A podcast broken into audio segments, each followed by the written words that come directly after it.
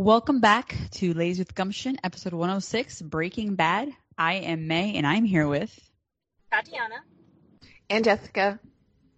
You can always find us over on the Tumblr at ladieswgumption.tumblr.com. All our podcasts are on iTunes, Google Play, Spotify, and Stitcher. We are no longer on Facebook. It's not official, but it's dead. Um, we are on Twitter at DCTV Gumption. And you can always contact us at ladieswgumption at gmail.com. For all our patrons, thank you so much for sending us your some hard earned money every month so that we can keep this podcast up. Um, we appreciate you. And you will get some more exclusive content in the coming weeks, hopefully. Um, moving into news. Yes, Birds of Prey still on theaters. Please go see Birds of Prey because apparently Sonic the Hedgehog is going to make $55 million this weekend, which is more than Birds of Prey. So go watch Birds of Prey. um, yes, I so find, that's I still find, in like, theaters. The conversation around Birds of Prey is like really like weird because people keep calling it a flop, but it made it won the weekend, and then it also made back like just about all of its budget in that first weekend. So I don't know. I just I just feel like people keep saying it's a flop, but it doesn't really feel like it is, or I, I don't know. It's kind of weird. Yeah, I wouldn't call it a flop. I think people just thought it was disappointing when compared to like Aquaman or Shazam's but opening those weekends. cost like what two hundred thirty million or something to make, or Yes, whatever. true. They also had a bigger budget. That's very Right. true. And I just think that part of it was WB's marketing in general, like not just for Birds of Prey, their marketing is pretty shitty lately. And at the same time, it's like maybe they banked too much on people knowing who the Birds of Prey were. yeah. Hence, like the name change for the theaters so that you know people could find it easier because as of right Quinn. now, like public, They- public, yeah. yeah, Harley Quinn is more well known. And all the movie I would compare it to because of budget um, is Joker, and because Harley Quinn is supposed to be like the female Joker. So Mhm. Joker made a bunch of money on very little budget, um, Mhm. as opposed to Harley Quinn, and its marketing was very focused and obviously and caused a lot of controversy. In fact, but that controversy only helped it. Right. So, Yeah. Yeah. The controversy definitely helped it. so that is where I am. It was definitely disappointing in its in its take, but it's not a flop in and of itself. It's just Yeah. unfortunate in comparison, and it's not Okay. we want to make Yeah. more OLED films. Yeah. And at the end of the day, it was like much better reviewed than a lot of DCEU films. So that's also something. I hope That that, counts. does count for something, at least with like the WB like team, that it's maybe it's like a sleeper hit or something like that. So because I think it is a good going. I haven't seen it yet. Hopefully, I'll see it next week sometime. But Yeah. Yeah, fingers crossed. The word of mouth helps it. right, Yeah. And I mean, films in general live beyond their theater days regardless. So it could make like, I mean, I just remember Hocus Pocus. It was a flop at the box office and look where it is now. So you never know. Um, in other DC news, we have Freddie Prinze Jr. and somebody whose name I can't remember. I forgot. I wrote this up. Who's doing it with? I only know Freddie Prinze Jr. Yeah, it was for uh, DC Universe, and they're doing like, oh, oh, it was uh, what's his face, Sam Witwer. Oh, sorry, Um, Sam. they're doing like a D&D type style for uh, a DC Universe show. I don't even know really what it's about, It's like gathering. and I thought it was odd, to do something. Yeah. pretty much. Yeah, so I guess keep an eye on that if you're a DC Universe uh, subscriber. And then we had our first look at Robert Pattinson in his bat suit, which was like a, a camera test basically, and it's like very dramatic. The first ten seconds are just literally pitch black, and then he enters the frame, and it's like the top half of his suit, which looks really cool actually, because the symbol, the bat symbol, is made out of apparently the metal From the gun of the gun parents. parents. Yeah. So that's like it looks much different than what we've seen before, and, and I think that- like the the, Yeah. the Batman theme that they're going to use for the movie. It's it was all like really really dramatic and we're like this is a camera test. This is really like high quality. Are you sure? yeah, and it's confirmed to also take place in the second year of his uh, Batmanship. His Batmanship. his internship as Batman. yes. so there's that. And what else? And I think that, um, I mean, as we know, like they usually reveal costumes right before they're going to start filming outside. So they wanted to get ahead of the game and show you his outfit before all these leaks started coming up. So they're currently filming in London. So we'll have more on soon. That would be I great. want to see all the outfits, please. Let's do dramatic reveals of everybody else's costumes. Ooh, that could be a thing. it's a way to hype up your film. Yeah. Uh, we do have feedback, which we will read in the uh, sections that they pertain to. And for this week, we only have three shows: The Flash, Black Lightning, Thank and God. Legends. And we will discuss Flash on side A, Black Lightning, and Legends on side B. What brought us joy, what didn't bring us joy, and Lady with Gumption of the week. And Jessica will take it away as your host. Yay. So side A is all about the Flash, and it's a good thing we only have three shows because I feel like it's gonna be like an hour of Flash. I don't know because this episode was like amazing. But side A, Jinxing it. And be like, now it's going to be like, oh, we have nothing to say. Moving on. yeah. um, this side is called Pig Misery, Porca Miseria, which I actually looked up and it's like, damn it, is what it translates to. So, damn it, is the name of this uh, side. oh. Flash. Love is a battlefield. Barry and Iris plan a romantic dinner for Valentine's Day, but their evening is interrupted by an old foe, Amunet Black, who is having relationship problems with her ex, Goldface. And they are fighting it out all over town because they can't stand each other, but it's really a lack of communication. And so Barry and Iris have to figure out how to put these warring factions back together in the grossest possible way at the end. Uh, meanwhile, Frost is surprisingly really, really into Valentine's Day, and she gets into the holiday spirit by attempting to help Allegra reconnect with an old love. Um, Nash provides some creepy but useful advice. And at the end, we find that Barry and Iris are also reconnecting again. But too bad it's not Iris, because the real Iris has to watch her tethered seduce her man through a mirror. This episode was directed by Sudz Sutherland and written by Kelly Wheeler and Jeff Hersh. What sparked joy for you? I will smart, start with the smallest of joy sparkings, which is um, I was actually glad for once, this has never happened before, to see another Harry. Hopefully, is our Harry. Hopefully, Earth 2 Harry. But whatever Harry it is, it is not H.R. Wells, and that is what matters.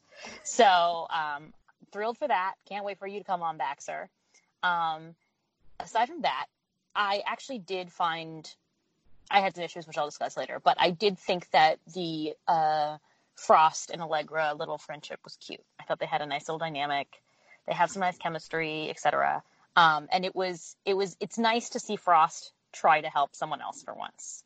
And also to credit Ralph with like why she's trying. I guess that's cool. Like It's Ralph so did something good in his life. Yeah. Like crack chip. That's not Exactly. really chip. Crack friendship, just uh, Yes, whatever. crack you know, it's, friendship. it's My crack it's BR- nice. Well, it's, it's the actual BROTP. So it's not Yeah. crack BROTP, but yeah, you know what I it's mean. just yeah, just the bro TP. Yeah, it's, it's good. We like it. So so yeah, it's nice to see Frost branching out, trying to help someone else, and Allegra actually, you know, being receptive eventually. Plus, it was like like I can even appreciate that it was kind of um Wells or you know Nash. Sorry, that's what it is. Nash, not HR. Y'all just let me say HR. It was a lie. Nash I thought you were Um, like, I don't know. You didn't want to with, like, same. Okay, cool. That's all the all of them. I hate all of them. Okay, but um, Back's like backseat driving the interaction. Like he was Yeah. like helping Frost help Allegra instead of stalking his not daughter. He was like, let me try some, you know, just like light, like really passive stalking. Um, and I think that worked out for the best. so, moving on from that, obviously the main, um, the main plot, the main event. Um, Amunet and Goldface are OTP, the gold standard of the show. Um, it was. uh, I, I was actually. I, I, I was not, you know, I've never been a fan of Amunet, certainly not when she first appeared, especially because she was like a unfortunate reminder that uh, Killer Frost was a human trafficker and was never ever going to have to deal with that. Mm. But but I do love Katee Sackhoff, and it was nice to see her back again because it's nice to get that thread of continuity with the old villains and to see that some things never change, like Amunet's accent and just the weird way that she just enjoys everything about her life, even when it is nonsense. So I loved seeing her, you know, use Barry's secret identity against him because it's about time we had some consequences for the fact that everyone and their mother knows who the Flash is. Um, and even though I, you know, Andy, Andy and Breeze have said that they that they feel that Amunet is bisexual, and that's fine. I don't feel like Amunet likes any dudes, but now it turns out she liked one dude, and it was.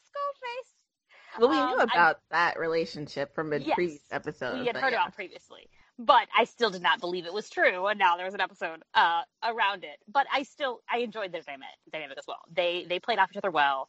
They were both just hilariously over the top and ridiculous. Um, and I loved how basically Barry and Iris are like kind of couples therapying them, right? So hopefully they learn something in Cheryl, Sharon Finkel's office so they can stop the gang war escalating in Central City because of a breakup. So um, while that plot was like suitably silly for Valentine's Day, I thought it was a really fun way to introduce the communication problems between Barry and Iris. Um, and speaking of, uh, Candice did so awesome this episode. I love how she played like Iris was just like only just like like a couple degrees off kilter, right? Like you Mhm. could totally buy that she's Iris, but there's still something different about her, which is you know that's exactly what the mirror world is supposed to do. So that makes sense. Um, but yeah, and you, and you could tell she's having fun with it. You know, I it's it's sad that it's taken this long and it's taken a whole different Iris to get her getting to do this kind of stuff. But it was great to watch happen. I loved her like um hitting that guy with the beer bottle and then being like, "Oh, there's there's probably a mob doctor somewhere. It's fine." Um, that was hilarious. And then of course Barry freaking out in the background and like Banana. wanting to put a stop put a stop to the operation like two seconds in. Banana's supposed to be like Iris's code word, but he's in the background like banana. exactly, exactly. Like that felt very that felt very Barry. That felt very them in that moment. Um, also, I really loved um, just how dramatic Barry gets about the like an argument with Iris, right? Like they have like a fight, and he's like, "Ah, she's leaving me. It's it.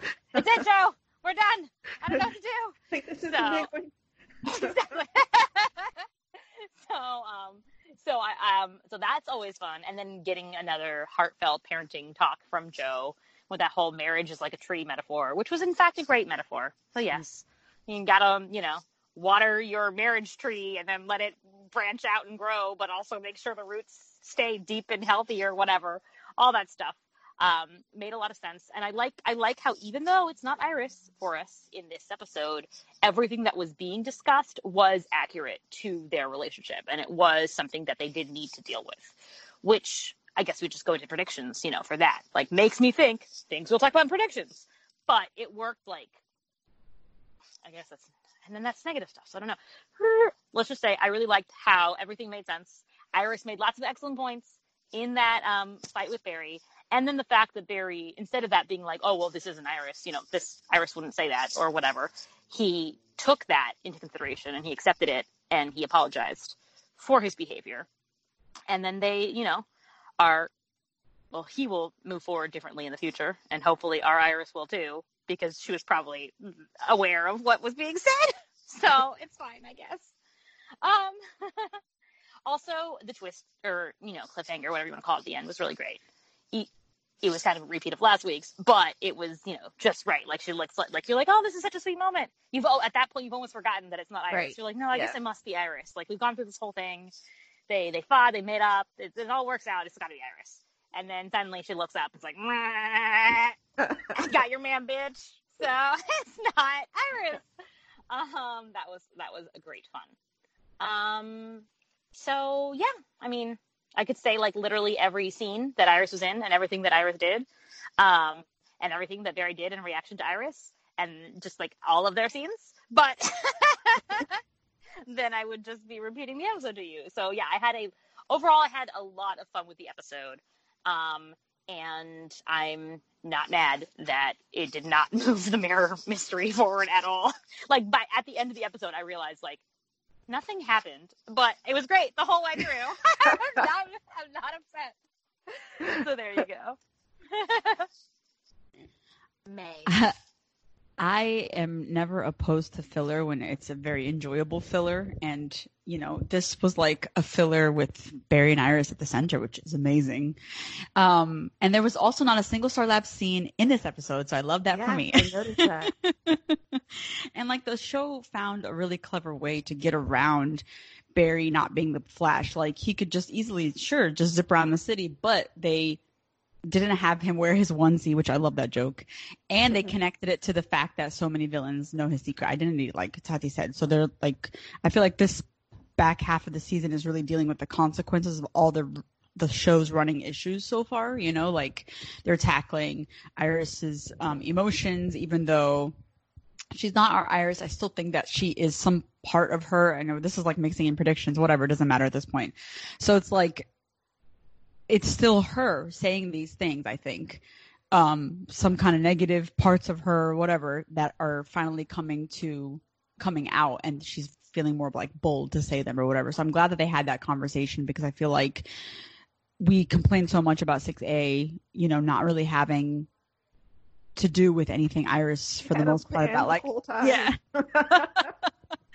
like she barely said two words about like him dying or anything like that. It was just like now she's like I was trying to move on because you asked me to, so she wasn't going to complain about it then. But now it's like, oh well, you're alive now, and I don't have to like sit here and mourn. So we have to deal with these things. Uh, so that's great, and I love the fact. I love the fact that you know as much as Barry like wanted to oppose what she was saying, but he also like didn't like in the past it's it's sort of been like if she says anything he would like you can tell he like really wants to argue and in this case he was just it seemed like he was just so surprised by her outburst that he just like she just went off on him and then he just looked miserable and dejected um so it was really It's not, nice it's that- not like yeah. season one Barry where she's like, "You lied to me," and he's like, "Well, you didn't tell me you liked me." Yeah, basically. He's moved not on shooting back that. anything at her, so that was great. Progress. um, and I really like the fact that, you know, I always joke that like one day Barry's gonna this was the moment maybe for him where he's like, Oh my god, Iris is gonna realize like she is my better half and she's just gonna leave me because she's gonna realize she doesn't want to be in this relationship anymore. Um, so it's always like really cute to see how invested he is in his relationship as well. Um, because like Mirror Iris said, you know, he spent six A trying to die. so now you need to come back to this relationship and water the roots. And I love that Joe scene. Joe just kind of showed up. I'm like, oh, you're unexpected, but I will take you. so I really love that he was in this episode kind of offering that advice to Barry because we've always wanted this, the, you know, Joe and Cecile to like serve as this example, this older couple example to Barry and Iris to to be there for them in these types of moments. So that's always great to see. And I really, I just, yeah, I mean, I'm going to echo Tati. I loved all the Iris scenes. Like, it was just incredible. I think that she was so bold and just like walking in and doing what she wanted. And, and I just like, I laughed a lot of the time because it was just so cheesy, but it was like great cheesy. I was just really enjoying watching the episode. And when Goldface and, um, which I also didn't expect to see in the episode. And he showed up, and then he's arguing with Amunet over like their CDs and who stole what from whom, and it was just a lot of fun. And I like that it really paralleled what was going on with Barry and Iris, and like all the comedic bits um, was were really enjoyable. And I even like tolerated Amunet. I've never really tolerated her at all, so that was great. And I like that they brought back. Um, you know her from season four and then Goldface from season five, and it just feels like it really is a whole new world in the sense of like new or they're not new metas, but they're it's nice to see them re- reemerge, and it's not like as annoying as it was before because it's actually tying into the main couple and what they're going through. And I was almost convinced too, like that Iris was Iris because we don't really see her we just hear hop back out of the mirror and it's like okay i'm just going to go home so you're like okay and then she starts doing all these things but i you know part of the frustration is like, oh well, why didn't Barry realize it? But then you're like, no, I'm I was super convinced as well. So we can easily see like why he didn't really catch on. But I just love the fact too that part of why he's off with his Right. hours is like or like he feels that connection is slightly disconnected is because He's right. it's not maybe it's not really Iris. Right, he's right. So um it still feels like he was so relieved at the end, but like I hope he picks up on on more things later on because he's just so happy that they're not getting a divorce. Right. She wrote him one letter. She started one email, and now she's like paranoid for life. yeah, so like I mean it was just a great fun filler and it also gave us like the differences with what we're what we're to expect in the future about like mirror iris and the fact that iris is in the mirror so it's like looking to hopefully be a good storyline and i just loved all those moments Yeah, like it. It was a it was like a proper Valentine's Day episode, which I feel like we got close to one in uh season three with the you know Will you be my friend like the Friends Day, but this was like legit. It's a Valentine's Day plot with Valentine's Day pairings, and it was just like um filler, but it was also really kind of exciting filler, so it was great. Um, I will start with the irrelevant plot that had nothing to do with most of the rest of the episode, but it's still in my life because I still liked it. It was still cute. I liked Frost and Allegra and Mhm. you know the Nash bit into that plot. Um, I, I actually liked their like interactions. I thought it was I was kind of confused about why Frost was in the citizen office like decorating it for Valentine's Day, and um, but like her being actually excited about it just was refreshing because it didn't seem like Valentine's Day would be something that she would be like excited about, and then have that contrasted with like Allegra's Eeyore moodiness. Um, and I like I agree with, with Tati that you know it, first it fit the Valentine's Day theme, so there is that going on, and mostly I just like that Frost actually wanted to pay it forward. Like it wasn't a uh storyline that was you know Frost doesn't know how to deal with love and so she doesn't know how to function. It was more her wanting to help somebody else and pay it forward for once. This and help someone the same way that Ralph helps her with his like book of love and all that kind of stuff. And then like Loki, probably after watching like Cecile botch Chester's chances with like that jitters girl. and she just kind of like sit back. She probably wanted to prove that she could do a better job than Cecile. I don't know, but One up, Cecile. yeah, I actually, here. I, I my liked to shine. yeah, I liked her her interactions with Allegra and her actually like trying to do good and her feeling bad about it when it did not go the way that they had expected it to go. Um, I thought you know it's just like growth for her. Um, and then I thought also thought it was like a good use of Danielle's like increasingly immobileness with her uh, pregnancy because all of Frost was like sitting down behind like bars or whatever. Um, so it was, it was it was well cleverly written storyline to incorporate that part. And then back on the main part, like West Allen bullies continue to win, never lost. but like the whole this is episode just like so many layers of like tropes and stories that we've always like advocated for and took like six seasons to get and it's just like everything. We finally get like a West Allen team up with Barry and Iris, primarily relying on each other and not even Star Labs because Cisco's off on his adventures. Um, and then you have Frost with Allegra, and Ralph is chasing after Sue, and Barry can't use his speed. So you have like Barry and Iris having to work together on like a real team up to go after the villains, take on the villains of the week. And then you have like Iris being her like ace reporter mode with like calling sources. She we got a Ryan Choi mentioned, so they're still really good friends from Crisis.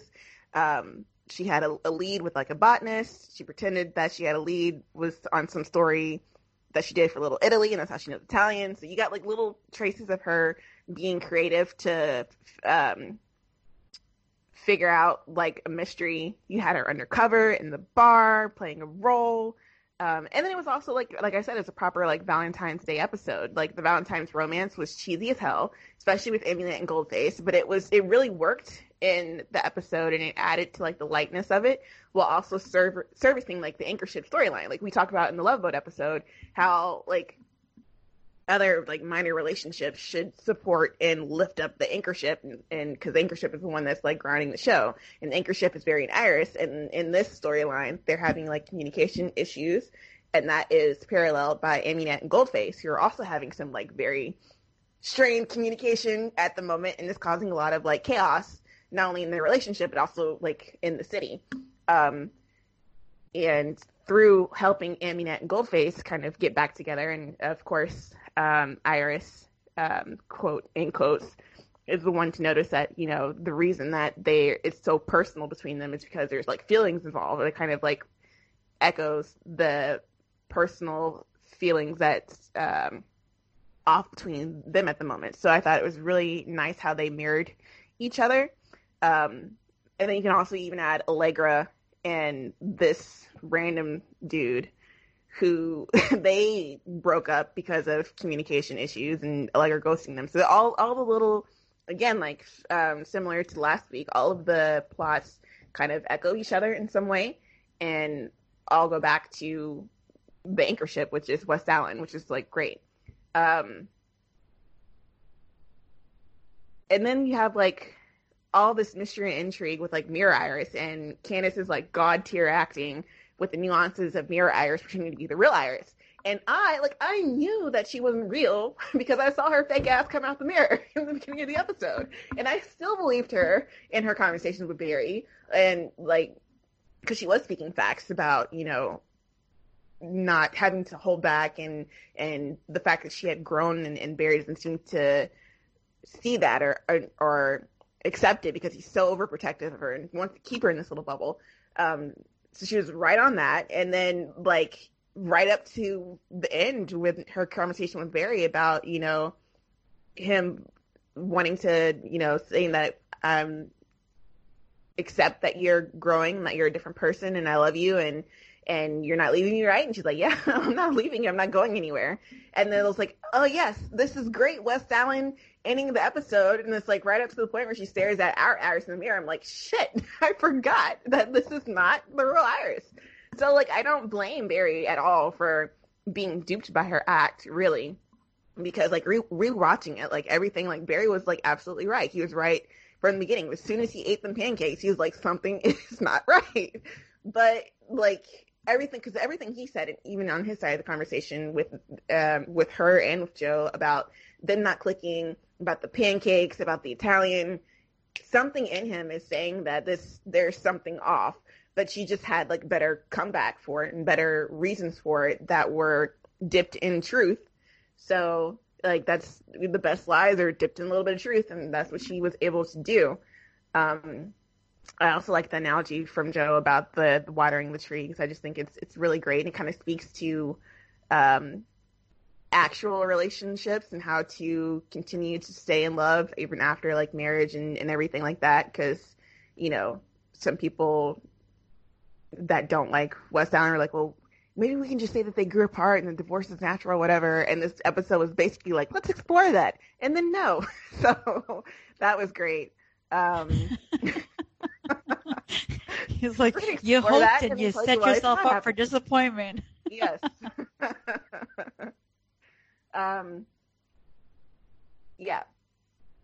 Oh, and like I guess finally, speaking of Mirror Iris, there's just like so so much to unpack about like what is what she actually is and how she knows so much about Iris's feelings and how she's able to use them to manipulate Barry to her advantage. Um, and the fact like there's well there's a lot of theories and i guess we can talk about that more in predictions about the flower being a telepathic narcotic and everything like that um, i'm going to claim that i was right in my prediction last week about how we didn't get iris feelings pre-crisis because eric was planning to utilize that post-crisis through mirror iris and that seems to be the case um, and it's for me, I don't think it's just like her crisis feelings about Barry dying, but maybe also her other insecurities. Like it's been a running joke for seasons now that Iris doesn't know how to cook and she can't cook even though she wants to be able to. Um, or her having to like bite her tongue or kowtow to Barry's overprotectiveness and not do what she wants to do and not be as reckless as she probably would be in general. And I feel like all of those are coming out and being explored through her mirror image, which is really really interesting and makes it um, I don't know. There's just like a lot of like complexities and intricacies within the story that they're able to do using these like mirrors. And so I hope that. Well, never mind. I'll talk about that later in predictions. So moving on to what did not spark joy for you. It- yeah, very little did not spark joy because it was such a joyful episode, as we have all pointed out. But um, I guess my question would be like, why is Frost suddenly so into Valentine's Day? Why is she concerned about Alex Allegra getting Valentine love? Like, it's just it was kind of like a random like, yes, we need to fit this into the theme of the episode, and Frost and Allegra are what's left over because Cisco and Ralph are not here this week, which is another thing. Like, I don't like that we don't get to check in on Cisco. Like, if this was actually a plot point, a story plot he's point, then like his first like Valentine. Well, I don't know if it's their first, but away from like Camilla and like there's no. yeah, exactly. Anyways. Right. I mean, there, so there's that. Like, It, Camilla would have made more sense for for Frost to like be talking to Camilla over maybe Cisco being away or something. Yes, yes. Camilla and Cisco is a dynamic that you'd want to put in the Valentine's Day episode, not Allegra and some dude that we don't know. We don't care about this dude. Nothing. She she couldn't even say a single interesting thing about that relationship. The only interesting thing about it, which I put a ship in my likes, was when she revealed that the reason that she didn't pursue it was because she was, you know, a meta. Didn't want to tell him that she was a meta or whatever. Like I was like, oh, those insecurities are something that's interesting about Allegra. But the fact that we had to explore those insecurities through some dude whose name I cannot remember um, was unnecessary. It- the chick Um, from like episode 10 the jitters girl that the whole reopening that's the girl that he was seeing in jitters so. Uh, well, good. So for where's her. good for her getting another check Yeah, good for her. Exactly. Continuity for her. is that natalie is that the same Yeah. No, no, we- it wasn't. Nat- no, it wasn't Natalie. No, was it? wait, Natalie. no, that's not Natalie. okay Natalie, the chick that Chester liked. The chick that Chester liked. No, that was a different. Yeah, I think I think I it, think it was the same girl. was. Uh, Are you Yeah. sure? we should go back It looked a lot like when I saw her. I, I thought of Chester, so I don't know. Okay, we'll have to go back and check because if that is Natalie, then that's hilarious. Yeah. But anyway, and I take everything back that I that I said my negative first thought, I was like, it's "Oh, Natalie moved on." I mean, she has every right to move on. because she she was never she's over Chester because she was never under Chester. But anyway, um, so so yeah, I didn't care about some dude, and I don't feel like those securities for Allegra needed to be explored through some dude. I I feel like while I said I like that Frost is you know looking out for the people and trying to like spread some happiness or whatever, isn't Frost trying to live her life? Like, wouldn't Yeah. a plot be Frost trying to get you a know, date? guys because i said my likes like i like that it wasn't about her but then all at the same time i kind of wish it was about her Yeah, like it would have it would have made sense to me. Like here I am. Let me rewrite the Flash. Let me just do a better job. If the reason that she was looking for Frost, like Frost was looking for Allegra to get a date, was because she wanted a date. Like she wanted to like, and she didn't feel confident in like you know going to ask someone out for the same reason that Allegra didn't feel confident about this dude. And then they could, you know, and then they would both help each other, and then that would be cute. It was still cute, I- but I'm just saying, like I thought it was weird that it could be Frost cuter yeah, exactly. It could have been cuter. That's what I'm saying. so anyway, aside from that, um, I I don't like I, I mentioned Cisco wasn't there, which you know obviously we know that he wasn't there for whatever Carlos reason isn't there. But it's just so obvious to me that it's not an actual storytelling choice because if you wanted to tell a story of Cisco going out to explore what's up with Earth, you would be following him on that. You know, Yeah. we'd be getting to see the differences, and it would be something interesting. We'd at least you could at least give us like an update from a fucking email from Cisco, Cisco's blog post, you know, of like what's changed. But no, um, nothing. So that was lame. And then also, second week in a row, I can't believe I'm saying this. Like, where's Ralph? Is Ralph okay? Does anyone care about what Ralph is doing? can't believe I just said that. But I, it is weird that it's not even a mention. Like, he's just looking for Sue. He's really bad at his job. He's had one PI case the entire season, and he has not yet solved it. But that's fine. And I'm convinced he won't until she decides to like show back up on her Right. own. exactly. She'll just come in like, "Oh yeah, I know you've been looking for me, and I figured I'd stop like giving you such a hard too time." long so i'm here Exactly. exactly. Exactly. Oh my god. Um, and then for the main plot, which I mostly, I mean, I loved everything about it. I think the only thing would just be that it sucks that it took not Iris for us to get a plot like this for Iris. Especially this season. Like it's like we've never gotten one like this. Like the first time would probably be 212, you know? Well actually 106. 106, 212, maybe like 311, right? Like once a mm. season maybe we get a plot like this for Iris. Um but this is probably the one that's like the most expansive and the one where she got to really say her point of view, her piece um, the most succinctly and uh, in a way that was totally understood and respected. And it was not, it was not Iris. So uh, I don't know what to, I don't know what that is, but I guess we'll see. We'll see how it plays out from here on out. But that's all. It's just it's just one of those like, oh, I wish this had already happened. I wish this wasn't the first time I was yeah. seeing this kind of things. Yeah. I will say, like, I know. I mean, I've seen like little rumblings about the whole consent issues and things like that. It's but I want to hold off on yeah. yeah I want to I want to hold off on that because I don't know like they they still haven't explained Mirror Iris to us. We know she's a little bit different, but like so far from what we're seeing, she's still also the same in a lot of ways. So right. I feel like it's it's a little preemptive to get in our feelings about what will happen in the future that may not happen anyway. um, but yeah, I mean, I, I, really agree with the the frost point. I forgot to mention that I did actually I didn't like mind the subplot at all. It was very enjoyable for the most part, and it wasn't really as oh, annoying as I thought. Yeah, I forgot it. I forgot it. But you guys, you ladies, did a wonderful job explaining all the things you did like in my place. um, but yeah, it was a little bit random because, like Tati said, Frost should be outliving her own life, and we haven't really gotten to see that since like three three. Um, she's just kind of been kicking it somewhere else. so it would be like really cool to see her actually like chalk chalk talk to people outside of uh, the Team Flash crew, so that she could also like become an actual person and maybe make friends or get into like some random I don't know have experiences like even talking to regular people and she'll just, you know, say something weird or whatever the case, you know, just do that. Um, and also like the whole Nash thing is the most interesting part about that entire, um, subplot was the fact that Harry showed up and we don't know why.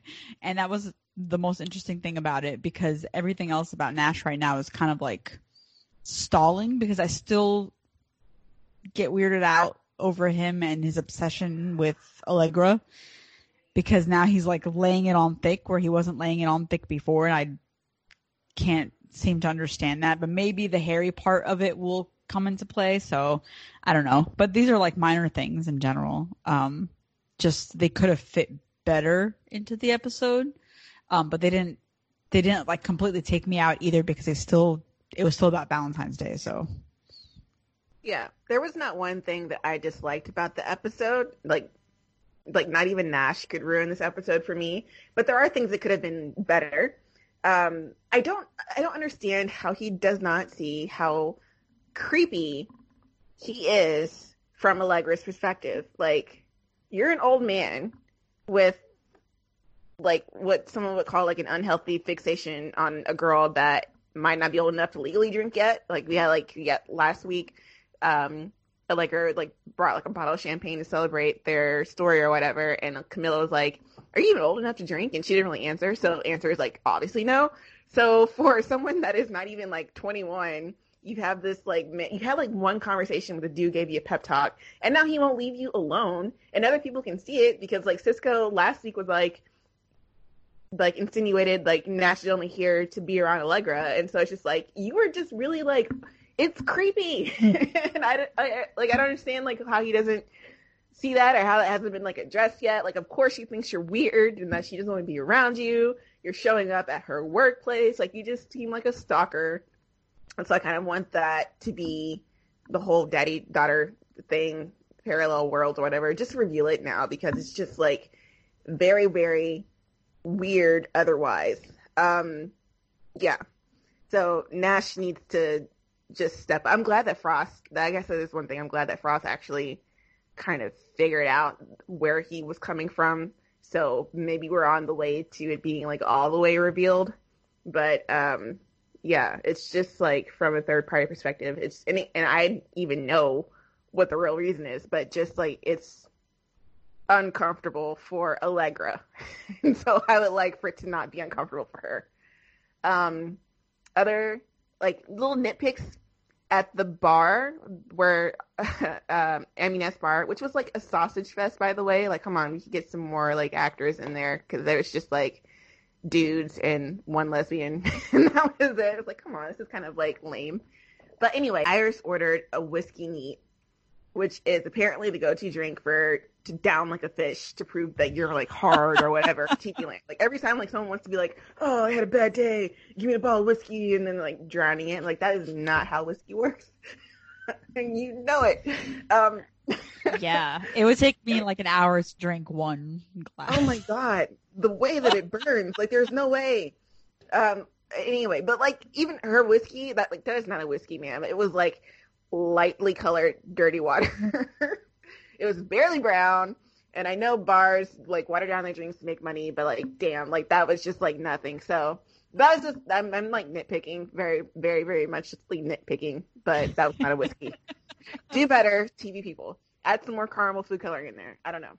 Um, while I enjoyed the the minor plot, um, I can't like I like we were saying earlier. I just can't help but feel like did I really need to see Frost help Allegra with boy troubles when she's like literally only five months old herself? Like she's only been in the world for like a short time, and we've had like the purpose for her being the primary in the situation was for her to like live her life and um you know i'm not i'm very far from any kind of like frost stan or frost apologist or whatever but i do feel like the writers are like wasting her time in the real world.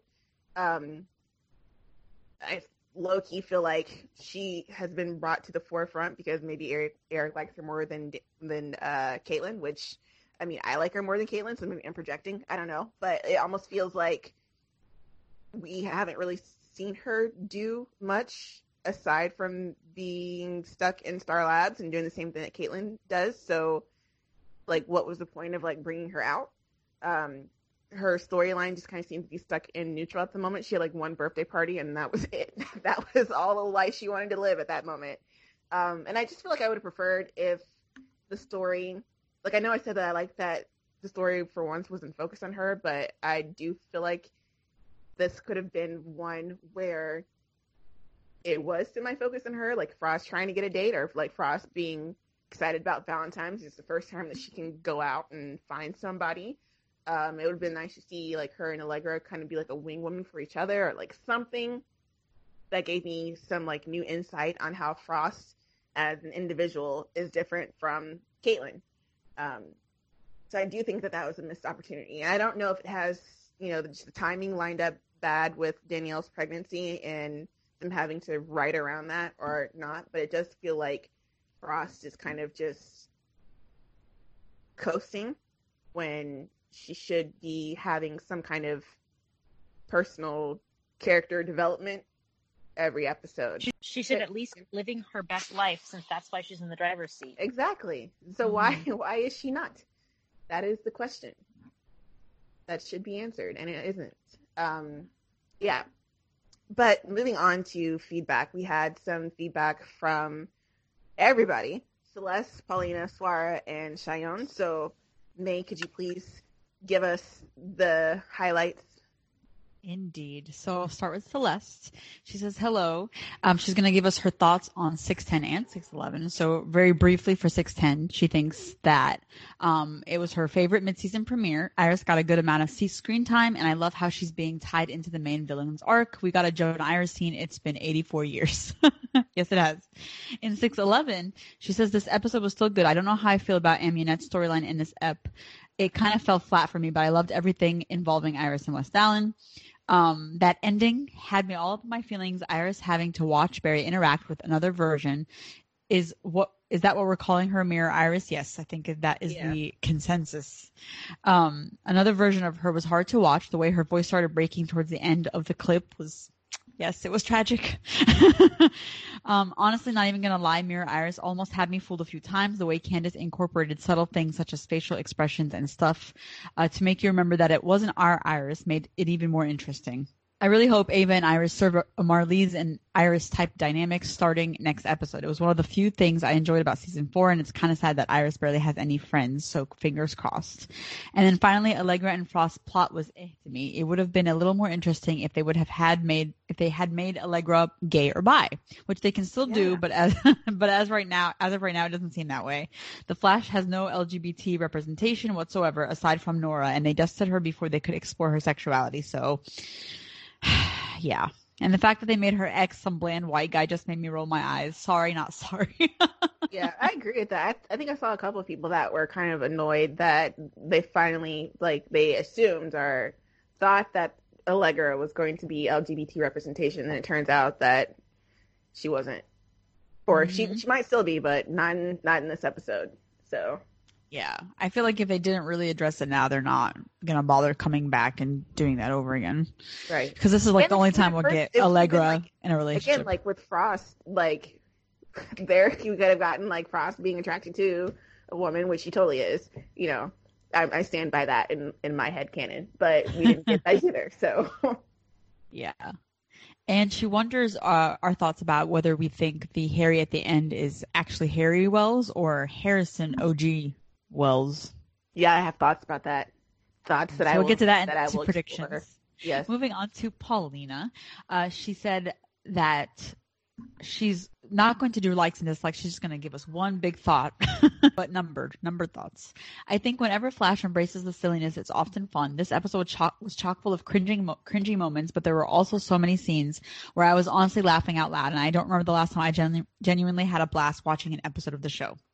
Uh, Mirror Iris is a badass bitch. The way she struts into the bar in slow mo and in leather and just bashes a bottle over some guy's head, downs a shot, and get a job gets a job offer to be a bouncer was the stuff of legends. I forgot to mention. Did everybody call out banana because that was hilarious? That whole scene of Barry doing the banana code, which I love that they ran with that joke. yeah. Um, she's also exceptionally manipulative. The way that she capitalizes on centering the conflict between her and Barry on him not allowing her to grow to basically throw him off from figuring out something is very very clearly not right was a brilliant move. Candice in general deserves all the awards. I definitely sound like a broken record as I say this without fail every single season, but seriously, this argument, the argument if you can call it that between Barry and Mirror Iris, Candice's acting in that scene had me by the neck. She knocked it out of the park and Mirror Iris was laying down some hard truths. The West content was high quality, if I do say so myself. It's Mirror Iris, I know, but the last 10 minutes just had me cheesing.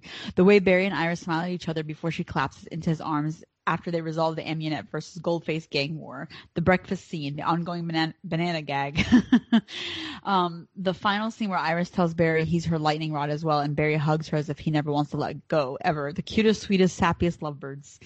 Um, yeah, I made the Alexa reference, so it would be remiss of me not to point out that Barry and Iris are rich, rich. Nice product placement there, Flash. um, let's see. Um, Barry's powers of weirding out probably has something to do with the whole death of the Speed Force situation when Wally returns. I'm less inclined that it has something to do with Iris not being there as much as I would love for that to be the case, mainly because we saw his powers acting up from the previous episode. I have thoughts on that too, so I'll get I'll get to that later. Thank you, Paulina and Celeste. Moving on to Swara's feedback for the Flash. He says the Flash this week was fantastic.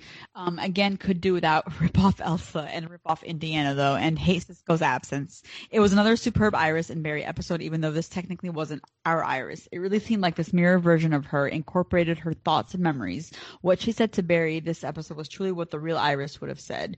Um, having Barry be confronted with Iris's raw emotions that had been building up pre, during, and post crisis was immensely gratifying. Iris was badass, cracking the case of what Amunet, um, he's like, I liked her this episode, what was up to, and worked almost entirely in tandem with Barry to do it. Uh, seeing them work out their issues and having Barry recognize how much Iris has grown was everything. And then for Shy One, she says, It's been busy. I missed the deadline to get my feedback in last week, so I'm trying to ensure I carve out some time this week to send in something. First and foremost, I have to say I'm really enjoying the back half so far. I love that I don't know what the hell is going to happen next and trying to come up with theories as what I think is going to happen. That's been fun. Um, so refreshing to have this feeling again about the show. I will start off by saying we don't know for sure if this new Iris is evil. I hear and see fans calling her evil Iris, but she hasn't done anything evil. I think it's Iris, but un- an uninhibited version of her. So Barry's still with his wife, just a different version. I'm seeing some crazy theories about this possibly being Ava. I highly doubt that. I enjoyed the A plot a lot. Some of the amulet Amunet Goldface stuff was a bit over the top and cringe at times, but there was cute and funny moments as well. We finally get to hear Iris express her feelings, uh, stressing out about the pot and uh, Barry looking confused and in his feelings, not knowing which end is up, stressing out about about the possibility that Iris is growing apart from him. You can see the stress, how stressed he is while talking to Joe about it, and Joe giving another one of his amazing speeches. As for Barry, he has no idea there's a mirror world. Iris is different, but not completely out of character. She has really good explanations for her behaviors. The Earth was just reborn, so there's bound to be changes to people. Barry knows the consequences of time changes, um, so he can easily contribute these changes to that. The point is, he is uh, he senses something is off, but he doesn't have enough information to just automatically think this isn't his wife why is Nash acting like a creeper towards Allegra if she's a doppelganger of his daughter? why can't he just say so? To me, it will become extremely awkward the longer he waits to reveal that to reveal that if that's indeed the case. Just seems so strange. Um, her prediction is that Barry finds out about Iris in 612. Iris will get out of the mirror world in 613. I would hate her, for her to miss out on her brother coming to town. Also curious about what's happening with Barry's powers. I'm thinking Godspeed Black Hole may be behind this weirdness with Barry's powers. Um, um, yep. And those are Shy's thoughts. We will post all of these lovely thoughts to our Tumblr, so stay tuned for that. And now we will move into predictions. Yes. What do we predict? I predict. So I saw a good. This is not my solely my prediction, but I saw someone mention that um, Mir- Mirror Iris is an id, yeah. or like some part of Iris because there's like no right. way she would have all her memories if she wasn't. And since this is like a mirror version and not like a doppelganger, I think that she is basically our Iris, but like uh more of a negative version of her. Like she's I guess bolder, or more willing to speak her like, feelings. Not really like negative, but just like uninhibited. Know. Yeah. Mm-hmm. Yeah. Yeah. Yeah. But there's also like like she I don't know, I'm so thrown off because like for on one hand she did care about getting Amunet and Goldface back or having them resolve their feelings. Like loves Barry. Like yes. that's not really different. Yeah, yeah, otherwise she just would have ditched him and ran. She's just uh, less but, worried about the methods used to achieve the goals. Mm-hmm. Right. Mm-hmm. Yeah. And like and she also like earlier, didn't care about that guy who was about to be crushed, which was a little bit yeah. concerned. Yeah, and I was like, you know, also from like what I said earlier about like being like a mirror, or like a reflection of like a lot of Iris's insecurities about like not being able to cook or whatever comes out through her mirror version. Like this version does know how to cook, so maybe there's mm-hmm. something like Iris wishes that she was able to do that this mirror version can do, or like, right. um, you know, the whole being a little bit more reckless than she normally would be, and and standing up to Barry and on her own two feet. Like those are kind of stuff that maybe like our Iris wishes that she did more of, and that comes out like in her mirror version. So I don't really think that it's a whole separate Iris. Yeah. You know. I mean, I feel like it can't. Yeah. I just feel like it can't be because then you do get into those consent issues, and you would have to have some kind of long-term fringe esque angst about the fact that Barry was with not his wife, was with not Iris uh, yeah. and didn't know it was her, and you know whatever. So like, so it's, just, it's kind of like the piece of her, like her consciousness is stuck in the mirror, but she's still right. out there. Mm-hmm. Yes, yes, that is what I would imagine as well, or or just you know, it's a refle- it's a reflection of her, etc. Whatever. How are they're going to yeah. explain it, it is still our iris. It's just a different. It's just our iris with a different set of goals and or with a different amount of inhibition. Mm-hmm. Yeah. Totally I don't agree. know what the goal is or like what the reason is for the mirror world because it seems like Ava's also trapped in it, which makes it makes us wonder like where's her mirror version? Yeah, maybe if if she is the mirror master, I have to assume her her husband is the one that trapped her in there to right. use her to use the technology or the power or whatever. And that's the reason why Ava is trapped there despite being mirror master. Yeah. Yeah, but I agree with Shy about. I also think that Iris will be out by thir- the end of thirteen. Um, because there was this, there was one clue that like Iris was fighting, like training for a fight or whatever, and I wonder if yeah. it's like she's battling herself. basically. Ooh. Yeah, I yeah, and, it. and But if she's Also, out, wouldn't like her mirror version be back in the mirror? Or what? Like what? Because they were doing like the training for the fight scene for like sixteen. Yeah, maybe they have. I don't know. It could be that they have to like fight each other to merge or something. Who knows? Mm. I But either way, like- out that she would have to have tricked her version to get close enough to the mirror to pull her back in. Probably. Yeah. Um, That would- either way, 14 is the first episode description since we got back that does not mention Iris, which is why I think she's Mhm. out of the mirror by then. Oh, that's true. Yeah. Yeah, and in terms of Barry's powers, I think I mean I would also like like it if his the lack of his powers or something being up with his powers has to do with Iris. Um primarily because like in 610 we did see that he has new powers like he could just snap his fingers and create lightning and we saw it again in this episode. But there's also like the negative stuff. So I feel like he can control it more, but when he was running around, he was getting like really tired. So I feel like he has there are negatives and positives to his powers right now also that could be connected to that. to Iris or to the death of the Speed Force? Because I saw like both. some like people like um bringing up that maybe it's not necessarily Iris, but uh, like the fact that there's something rough about the Speed Force, and then that kind of Mhm. flows into like we had um Anon ask about you know what are our thoughts on seeing Harry at the end, and I think I've also seen like a, a lot of other people kind of thinking the same way too. That what if it is like Eobard, like like Harrison Wells, but like it's Eobard in Wells's body from season one, which would be Mhm. great. I think that and that's kind of like where I'm leaning towards because like Nash, you already, it's already set up so well that we know that you know Cisco blew up because all the other Nash, all the other Wellses are gone. Nash already feels has like an inferiority complex about him being the only Wells left when all these other Wellses were so much greater than he was, and then he sees like this for a split second this version of Wells that Cisco approved of so much more than him that looks like Harry Wells. Um, and then he's like gone immediately. So is he gone because he's a ghost, or is he gone because he's a fucking speedster? And it's it's Eobard, and then that would tie into maybe something being wrong with the Speed Force and the whole like death of the Speed Force, and the reason why like Wally comes back, and the reason why Barry is like out of breath or has like lightning shooting out of his hands at when he's frustrated and stuff like that. So that's where I'm leaning more towards. It it goes Mhm. it it works on like multiple levels of it being like you know Nash's inferiority, eh, but then not giving away that it might actually be Eobard in Wells's body. Hmm. Yeah. Yeah. I think my only clue for the Iris thing was like she repeated the lightning rod line, but that could just be like, and it had distinct that like could yeah, something enter, to with, enter like, flash how- time. Right. That could be Uh, something to do with how like. Barry realizes that it's not his iris. But I think I, I did I feel like I'm kind of leaning more towards like his issues with his powers is more towards like death of Speed Force and Agreed. With I think Wally it's- back and then prob- yeah, they're just the hints leading to the next arc. Yeah. yeah. Any other So However, side The Speed side- Force sorry. dying while Iris is trapped, you know, it's coincidence?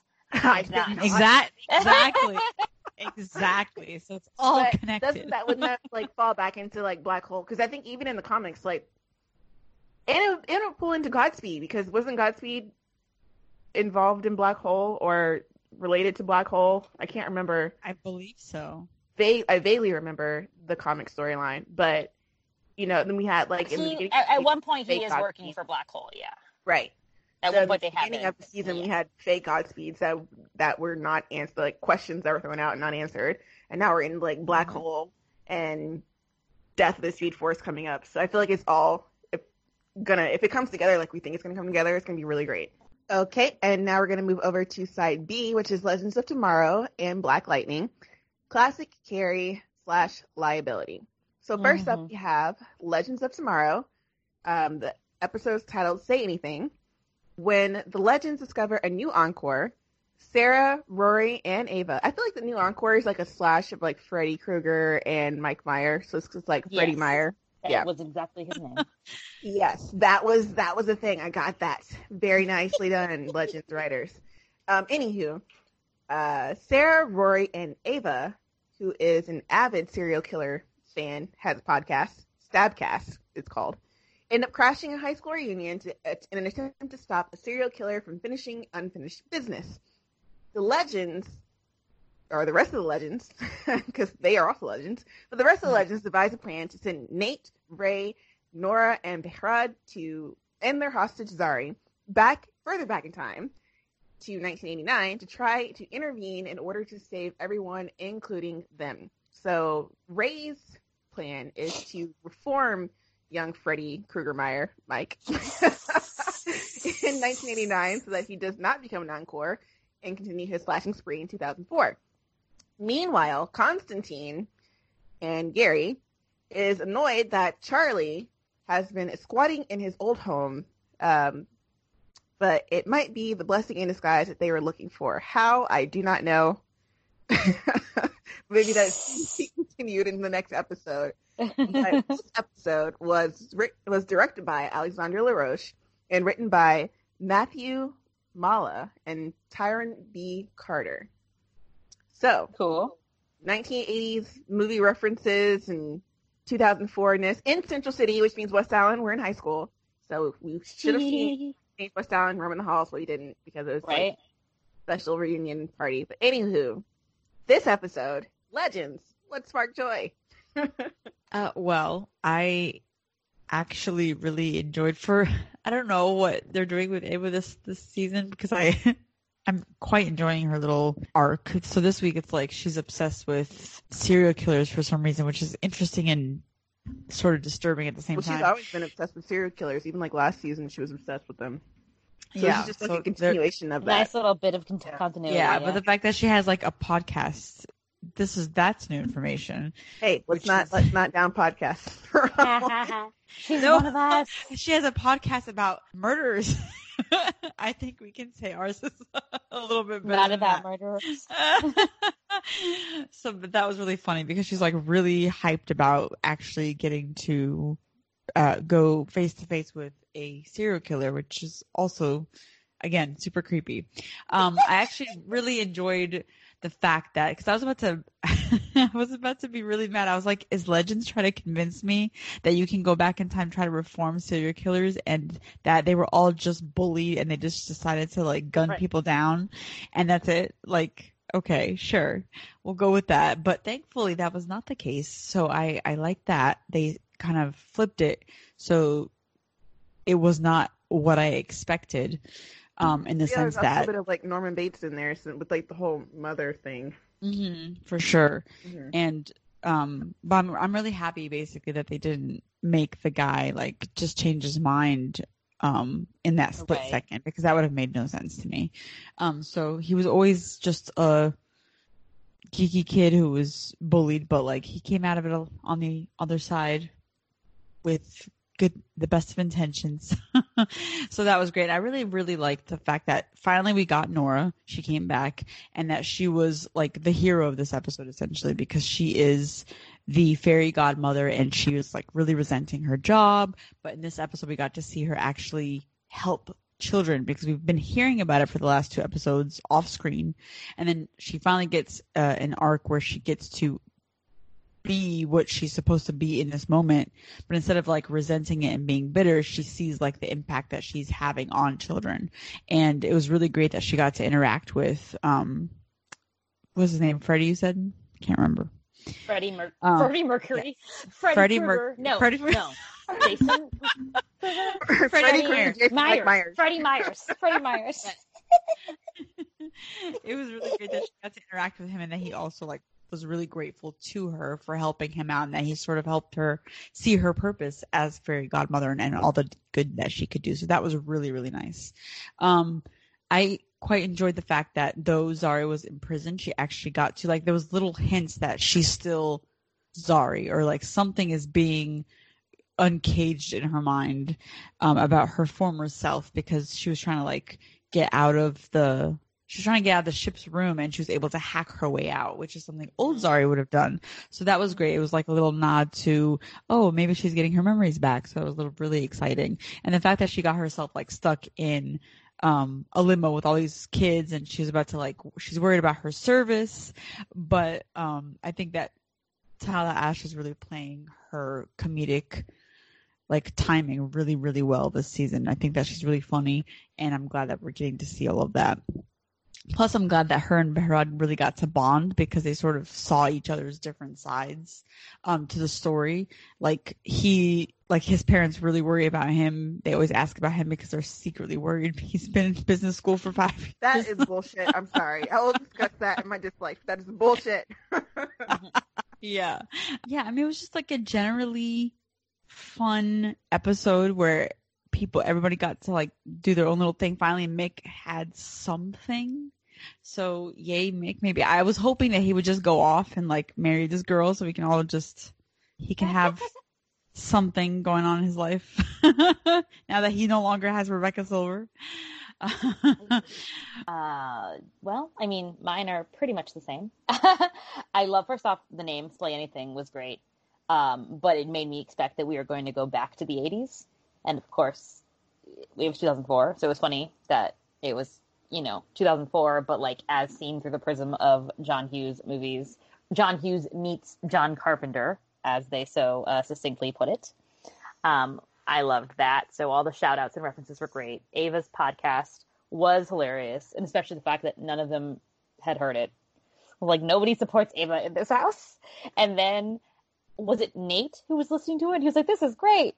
That was super funny. Um, I loved I loved that bit. Um, but I also, since I was expecting it to be like a real hellish historical figure, that I was like, "Is there really a serial killer whose name was Fre- Freddie Myers?" I was like, "That can't be right." I even googled it, and I was like, "Nope, it's literally just Freddy Krueger and Mike Myers." Silly rabbit. I got you. yeah, exactly. Um, so anyway, um, I like like May. I was very concerned that they were going to be like, oh, serial killers just need a hug, and then maybe they won't be serial killers. And I was like, that's okay. I mean, that's something. Um, and then by the end of the ep, like once it was like three fourths the way through the episode, and I was like, okay, well maybe it's just like I guess it's cute because Nora's Nora had her own second chance, and she's giving out a second chance, so I liked that and I was willing to just like let it slide. But then thankfully they did the twist with the mom. Um, and then I was like, that poor kid. Oh my god. Not only did he just go to jail and like, you know, thankfully he doesn't anymore now, but in some lifetime, in some timeline, he, you know, went to like um the death penalty just to protect yeah, his he went to crazy serial killer his mom. and then she still died at the same time. She still died at the same time, yeah. She still died at the same time. And then she came back from hell and murdered everybody again. Like, damn, woman. Um, so yeah, that mom is crazy, but it was it was a fun twist. Um, also, uh, this is like a big like for me that like Mick finally had a purpose for once in his life. Um, so he went to that school, so that was fun. That was fun first that he went to that school at that time. So it was actually his class reunion. Um, and how have we like literally never heard about this? Like you'd think that this would have actually been like something that explains some of his personality. if one of his classmates murdered like half the class, right you think that would have some kind of effect on him as a person? Yeah. And he was almost there, but he just he had chicken out, and he's like, "Damn!" Either either he's like, "Damn, I was right to chicken out," or "Damn, if I had been there, maybe I could have done something." You know, either way. Either way, uh, it, it added an interesting element to his personality that I can now retcon into his previous activity. Um, and also, I did enjoy the little uh, setup with him and girl whose name I've forgotten, Alice. Allie. Uh, Allie. Allie. Okay. Yeah. So like that was fun. It gave him like you know gave him feelings, and then I even felt bad like when like she got stabbed like right in front of him, and I was like, no, save her. So um, I like that. I don't know that I need them like you know making out at the end or whatever, but whatever. You do you guys. So so this is probably like like the first time in two years that I've liked a Mick plot. So it is it's big news. Big news. Um anyway. Uh aside from Ava being delightful, um I did enjoy I did enjoy the whole like prom night um thing, like everyone going back to the prom night, everyone, you know, and dressed up for class reunion and also clearly not being part of that class at all. Um but mostly I liked how much of a role Nora got to play. Thank God that she was finally back. Um, and like you already said, it plays in the same kind of themes. You know, she's looking, she's giving people second chances because she got a second chance, and then we see how proud Ray is of her, and then also just how fulfilled she feels on her own. So it's nice that to think that they almost killed her off. Hopefully, they do not kill her off. Still, hopefully, they just let her go off, like done with fairy godmothering, and so now Ray and I can go on vacation to the Bahamas indefinitely or something. I don't know. Um, but yeah, that made me feel warm and fuzzy inside. Uh, also, uh, I liked, I just liked how the plot was like reverse Carrie. That was like fun. That they're like, oh, what if we prevented? what if that Sue and Sue actually succeeded in preventing the uh, prom night disaster? Um, so that was good. Uh, on the Zari side, I was very happy to see her sort of hack her way out of the situation because we see that there's getting glimmers of her other personality and her other life coming. So we can, I guess that that means that we can merge the Zaris when the time comes because I like this life that Zari has led. I don't want her to unlead this life, but we obviously want our Zari at the same time. Um, but Tala Ashe has been doing a great job of playing of playing Nuzari. That Nuzari is still is really fun. She's got great comedic timing, but also she's still you can see that she is very smart and she is someone who like takes her work seriously, even if her work would seem silly to others. Zari.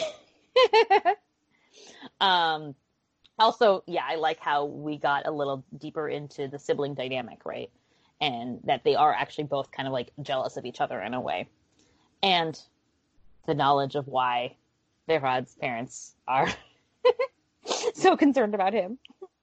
Um, which obviously, you know, I don't know how any parent would believe that. As an or older sibling, I still call bullshit.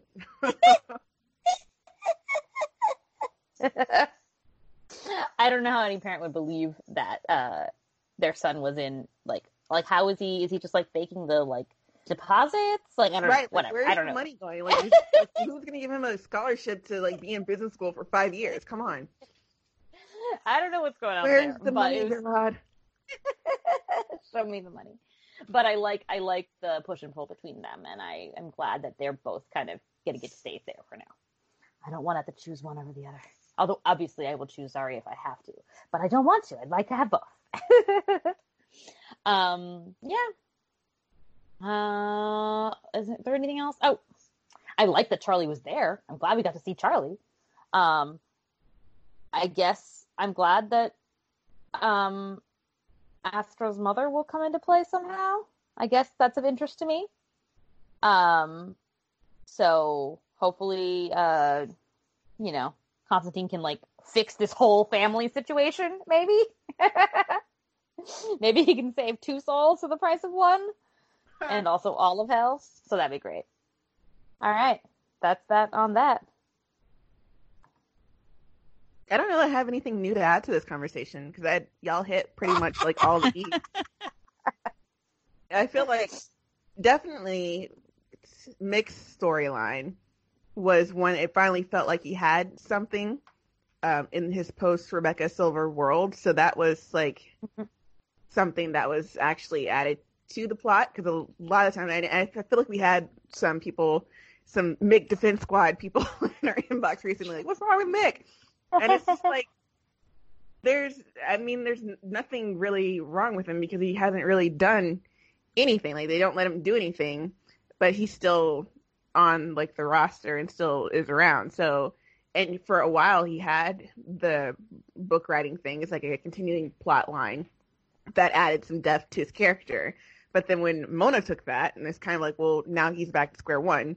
And i feel like in this episode there was another opportunity to reveal another layer of Mick's personality and the fact that he does care about people um, has had romantic feelings for someone a girl named Allie that you know it's like a, a missed opportunity. So um, his like getting really anxious and wanting to like patrol the halls protect Allie and then like her dying in front of him all of that kind of stuff I, I felt kind of bad when he got burnt to crisp left afterwards. Like that's there's a nice build up there, so that when he died, it was like, oh.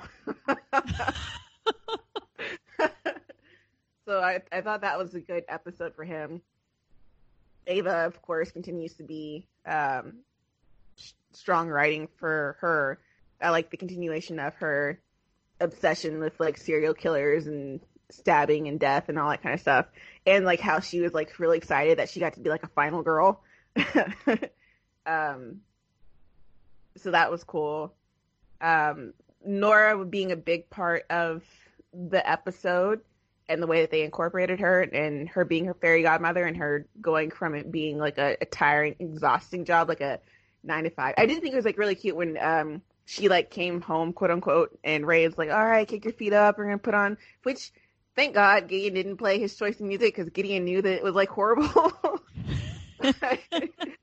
you know, he's trying to be like romantic for his partner, and she's just like, "I'm I'm tired. I just want to go to bed," and you know, kind of like it's kind of got like old married couple vibe, and um, her job went from something that she just went to because she had to to the end her seeing kind of the uh, bright side about what she can do to help these kids. I really liked her in the prom. I thought she was awesome.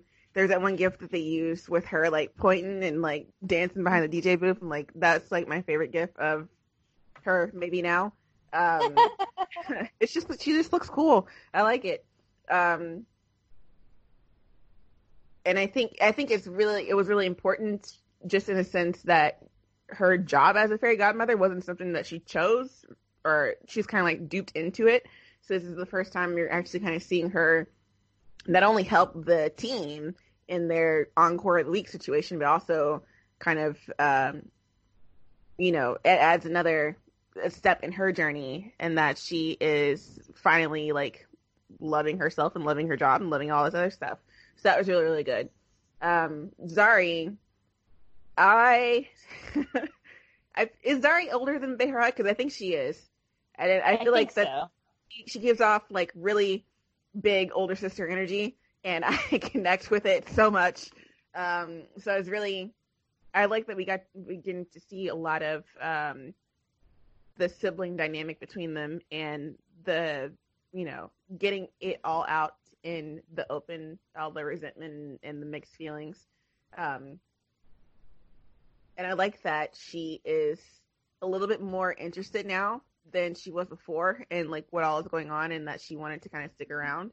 Um, I, I find all her little like she's got like a shoe deal and a dragoness dragon and I'm I have to like keep reminding myself that she is dragon girl and that's why like she has all these things and like she had this one line where she was talking about on she hasn't clapped back at Blue Ivy on Cat Chat. I'm like, Blue Ivy is a child, and I had to remind myself, oh wait, it's like 2040, so Right. she's probably not a child now. They probably are the same age. So I think all that that kind of stuff was was really cute. And then I just want to mention Constantine because he wasn't really in the episode. So yeah. um, I'm not gonna mention anything over there because it didn't really matter. What did not spark joy? Um, Jessica's gonna take the older sibling uh, perspective. I'm gonna take the sexism perspective because with Behrad, it's like it's always we joke about it, but like yes, sometimes parents will quote unquote favor the son because he is the boy, so he can get away with many things all the time while they're like much harsher on the their daughter. So that is seems to be the case with um, Zari and her brother, and it's like no matter so far that we've seen, no matter what she does, she can't seem to really get their approval, even though this episode proved that she's like super smart too, you know. And Uh-huh. so I can't imagine like how his parents aren't um, wondering what it is like. They're not questioning more what he's doing, you know, like even if Right. he's there's like a double standard there, but like they can't possibly think that he's he's just like chilling in college forever. So I don't know how he's going to explain that to them, but that's yeah. Um and in general, I would I would like to see like more of their relationship and hopefully that will happen now that she's more part of the team, I guess, uh, moving forward. Um I was happy to see Charlie, but at the same time I didn't think like she took the jump ship to go squat in Constantine's house. Like I know that she's a free spirit and whatever she's doing whatever she wants, but would she ever have you know come, come back if he hadn't shown up?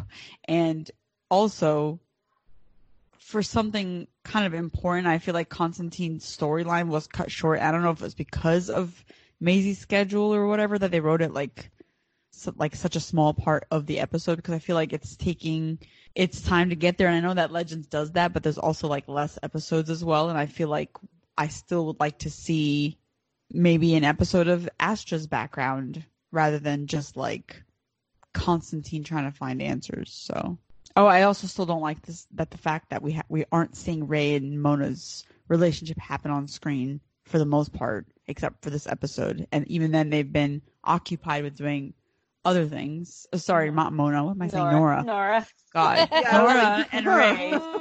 Mm, And no, interesting still no mention of still no mention of Mona either. So I guess I don't know when she's coming back. They could at least talk about her new book, or you know. Oh well. Is she not in any of the preview pics for any upcoming? Mona? I don't know. I'm just saying stuff, but I don't think they have any rush to Mhm. get her back. Yeah. As far as I know, they don't. I mean, I, as far as I know, I don't know anything.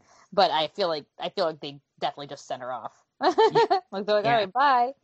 Yeah, Um, and finally with the with the serial killer twist, it was a good twist, but I feel like it wasn't given enough uh, room to breathe. It was just there because it was a twist, rather than like actually getting into the mom, you know, being quote unquote crazy or whatever, and that's why she was like, "I love my son too much." And that's why I've decided to kill. That's why I've decided to kill. yeah. Yeah, I, mean, feel like if I- they had worked, if they could, if they had tried, they could have somehow worked that back towards like Astra and Constantine's dynamic Mhm. or something. yeah, make it like thematic They of could have. device. Yeah, but no. I agree with that. I do think the mom twist was like it was just there to be a twist. It it didn't really tell us anything. Um and also like just imagine like that kid, you know, like I don't know. After everything he's gone through and then turns out his mom is actually like a crazy serial killer. I don't know. I feel like he must he must be having some feelings, but we don't care about his feelings. He is not relevant. So, oh well. Um aside from that, I I didn't like the way that they just plopped Charlie and Constantine in there, and it was like two scenes, and it was just like, oh, this thing is through the door. I have to go to the door, and then Charlie was like, in my life that I have that y'all know nothing about, I have also had these feelings. And now I will use those feelings that you don't know about because I'm not a person on this show, really, to help you go through this door to talk to Astra's mother. It's kind of weird because like one of our Mhm. anons was like, finally they've, you know, revealed that Charlie is pansexual representation. And I was like, yes, finally some good fucking food. And then I watched the episode. I'm like, wait a minute, was where was that? Did I thought the, the Anon was referencing some interview that they did because I didn't get Oh. that from the, the, the episode either. so after watching, I was like, I'm really confused now. Like, where was it supposed to be? Yeah, I think that that might have been an interview because if if that was in the episode, we all three missed it because I did not hear that. Let me let me just I'm gonna Google this because now I'm now I'm wondering. Charlie Legends of Tomorrow pansexual. She's gender fluid pansexual, but who said this? Low key, low key introduced. Okay, so yeah, I, I think it's just that she is, not that she said that she was in the um in the episode itself. Because I'm pretty sure all she said in the episode itself was, "I too have feelings and am a person." Right, and Who and goes through that I'm things. writing for. Yeah. Yeah. exactly. So I was like, "Oh, okay." Um, also, uh, why is the spirit of Astra's mother locked up in Constantine's house? What has Constantine done to Astra's entire fucking family? No wonder she doesn't like you, Leave- sir. leave black people alone. Leave them alone. I'm very concerned. Um, I don't like that. I mean, I hope that it leads to something good, but for now, I'm like, what is going on here? This is a really weird. Uh, Every you know, black person that he meets drop. in, in a horrible, horrible way. His boyfriend, Astra's Oh my mother, God. Astra. I'm sensing Oh. a pattern. Oh God. but yeah. So I was like, uh oh. Um, I didn't like that. uh, aside from that, I mean, you know, I enjoyed it. I just think that it's a shame that we don't get more Nora, and that you know we, yeah, I mean, so apparently someone said, "Why aren't we patient with the big bad for Legends?" I feel like I, oh, maybe maybe it's because this is me being impatient. Is me saying that they need to move along with the Astra thing and more, get more in depth with Astra. So I guess this would can be continuing to be impatient. um, but I'm fine with like you know the adventure, the episodic nature, and even the quote unquote filler of this episode. I just wish that the Astra stuff was given more weight and more backstory. And it's not like like because other episodes Constantine does get plenty of time to feel his feelings. I just would like him to feel more Astra feelings so that we can see what happened. but that's all. Otherwise, I mean, I enjoyed I enjoyed myself. It wasn't, you know, I wasn't shaking my fist while watching. I was planning to. I was planning to because of the serial killer thing, but then they, you know, they got past me on that one. Like, you're not gonna get mad at me for that, Tatiana. And I was like, okay. yeah, I, I, guess like I, I feel like because I didn't say anything about the Constantine plot because I didn't care about it so much because it was barely there. Um, but I feel like you know people are like, what? Like obviously Maisie's in has a storyline, and you know she has like the a poster and all this kind of stuff. I'm like, well, yeah. I mean, like I know she said that it was her favorite season, and I'm sure that's not because she's not in it. So I know she has something, but just you know the her reintroduction back into the show in this episode was just like blink and you miss it almost. So I almost like feel like did did we need this Constantine Charlie plot right here in this episode, or you know, can we not have done that and had a whole big Constantine Astra thing in the next episode?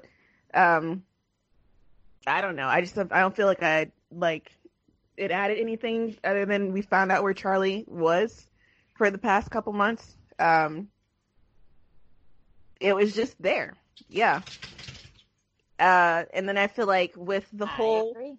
yeah, with the whole um, Zari and Behrad situation, it's just like, like I said, it is bullshit. Like his his attempt to like equate Zari's justified anger or like resentment with him, like, well, they just like they know that you're fine. They, they just worry about me. It's just like crap because that's not how you should worry about like you should worry about that and of course but you should not like neglect the child that can finan- that's financially stable and will probably most likely be taking care of you in your old age. So that's not a great idea parents.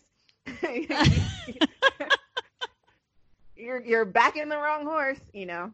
Um but just like i agree with you may that there is like a little bit of like sexism in there and it comes out i think in the way that they play it too just because and i think that it, it's also that he doesn't see it that way, and that is another reason why his argument comes up as weak sauce, because it is because he is the boy, and the fact that you know, I feel like a lot of the stuff that he was throwing at Zari, um, just like hit more because it was unfounded in my opinion. Like she is like if you if you take a look back and objectively look at everything that she's done since becoming quote unquote dragon girl and the business that she's built and the way that her parents like dis like just don't even acknowledge that you can you know it's his argument really doesn't make any sense. Like why wouldn't they be proud of her? She built their house pretty much. Like everything that they have is because of zari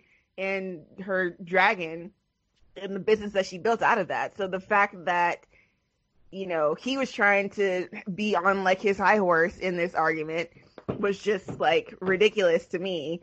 And you know the whole from the big sister energy like she's the one that's doing all the accomplishments. She's getting out there. She put she should have set the bar like super super high he's not able to rise to that. And so if he had played more of that angle, I could see. But then like his parents aren't playing into that angle because they're not being saying like, Behrad, why can't you look more like your sister? Why can't you have like your own business? Why have you been in college for five fucking years? Yeah, I feel like it should have been more like the dynamic with Yeah. the um, sisters in the Good Place, like Tahani and her sister, where Yes. the parents are always like, yeah, you know, your sister is so amazing.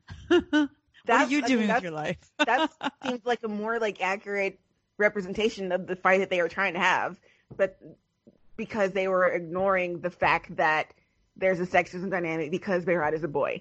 And so they were like dancing around that, and that just made me more upset for Zari because not only is she the oldest and she's the more successful one, but uh, but she's not getting any of that credit because she is also a girl, kind of thing.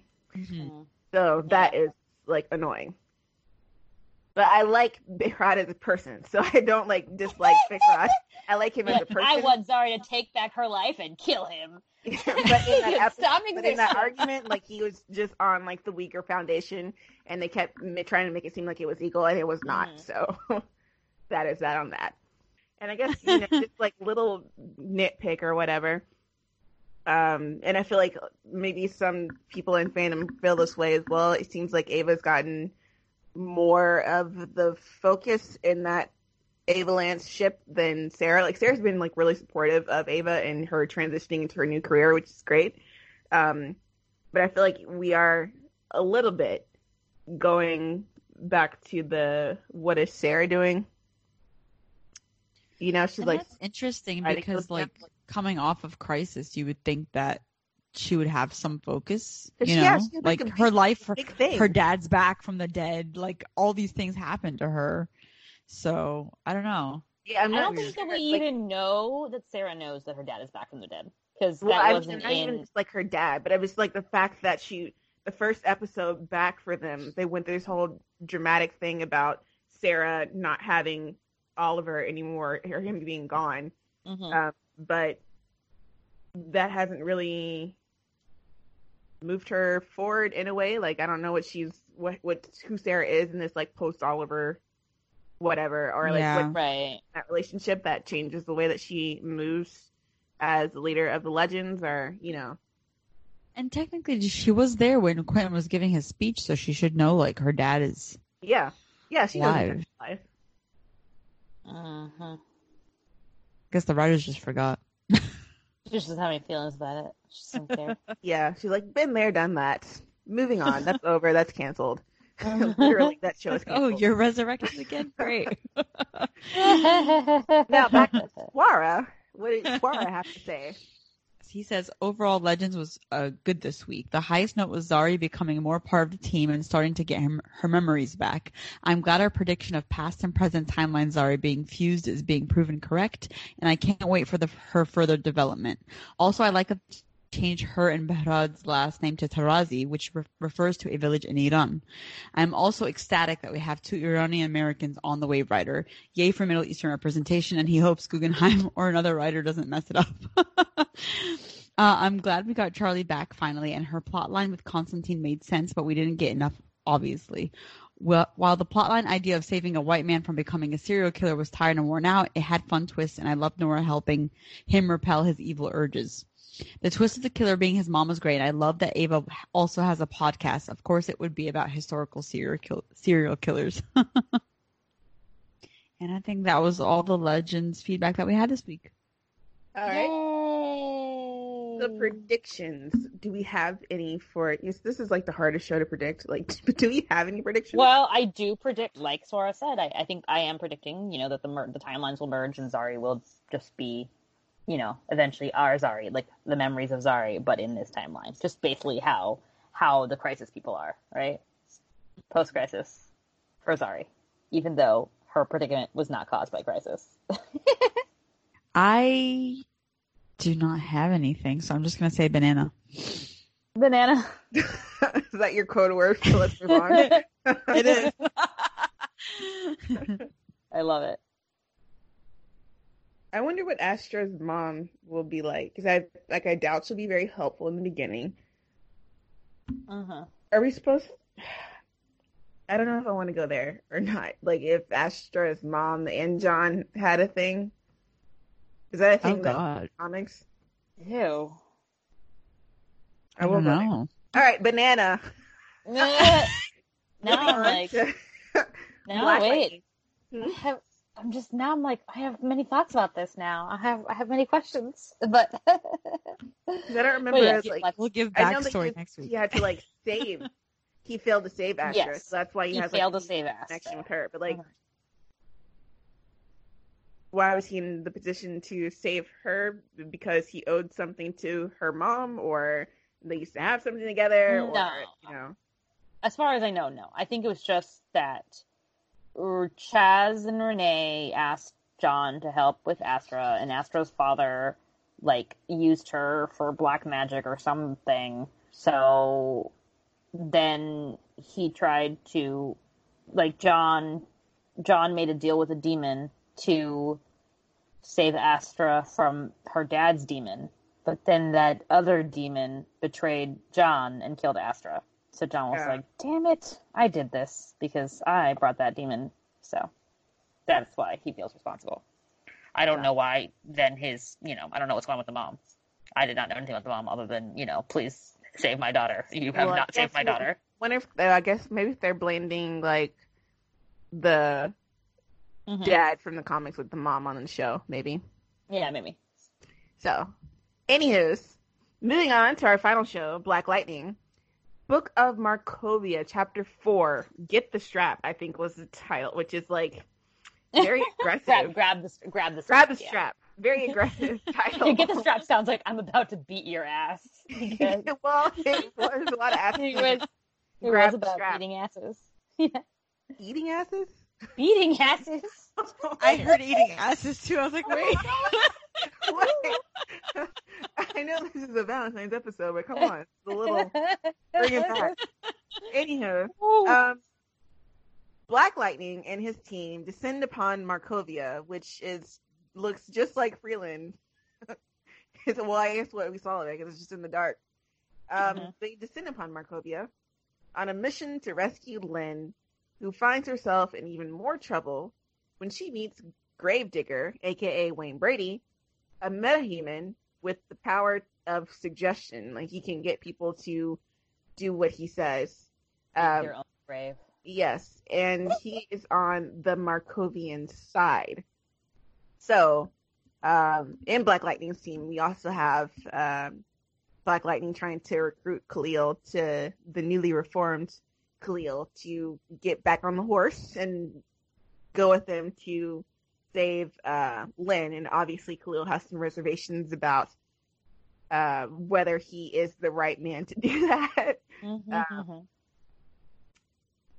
let's see, Salim Akil directed this episode, written by Charles D. Holland and Ashley O. Conley.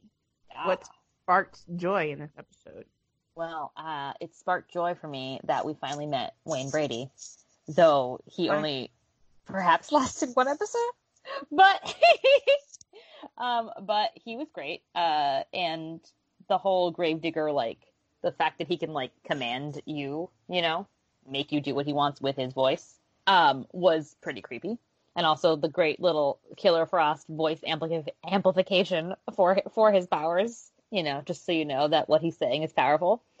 Um, I I enjoyed that.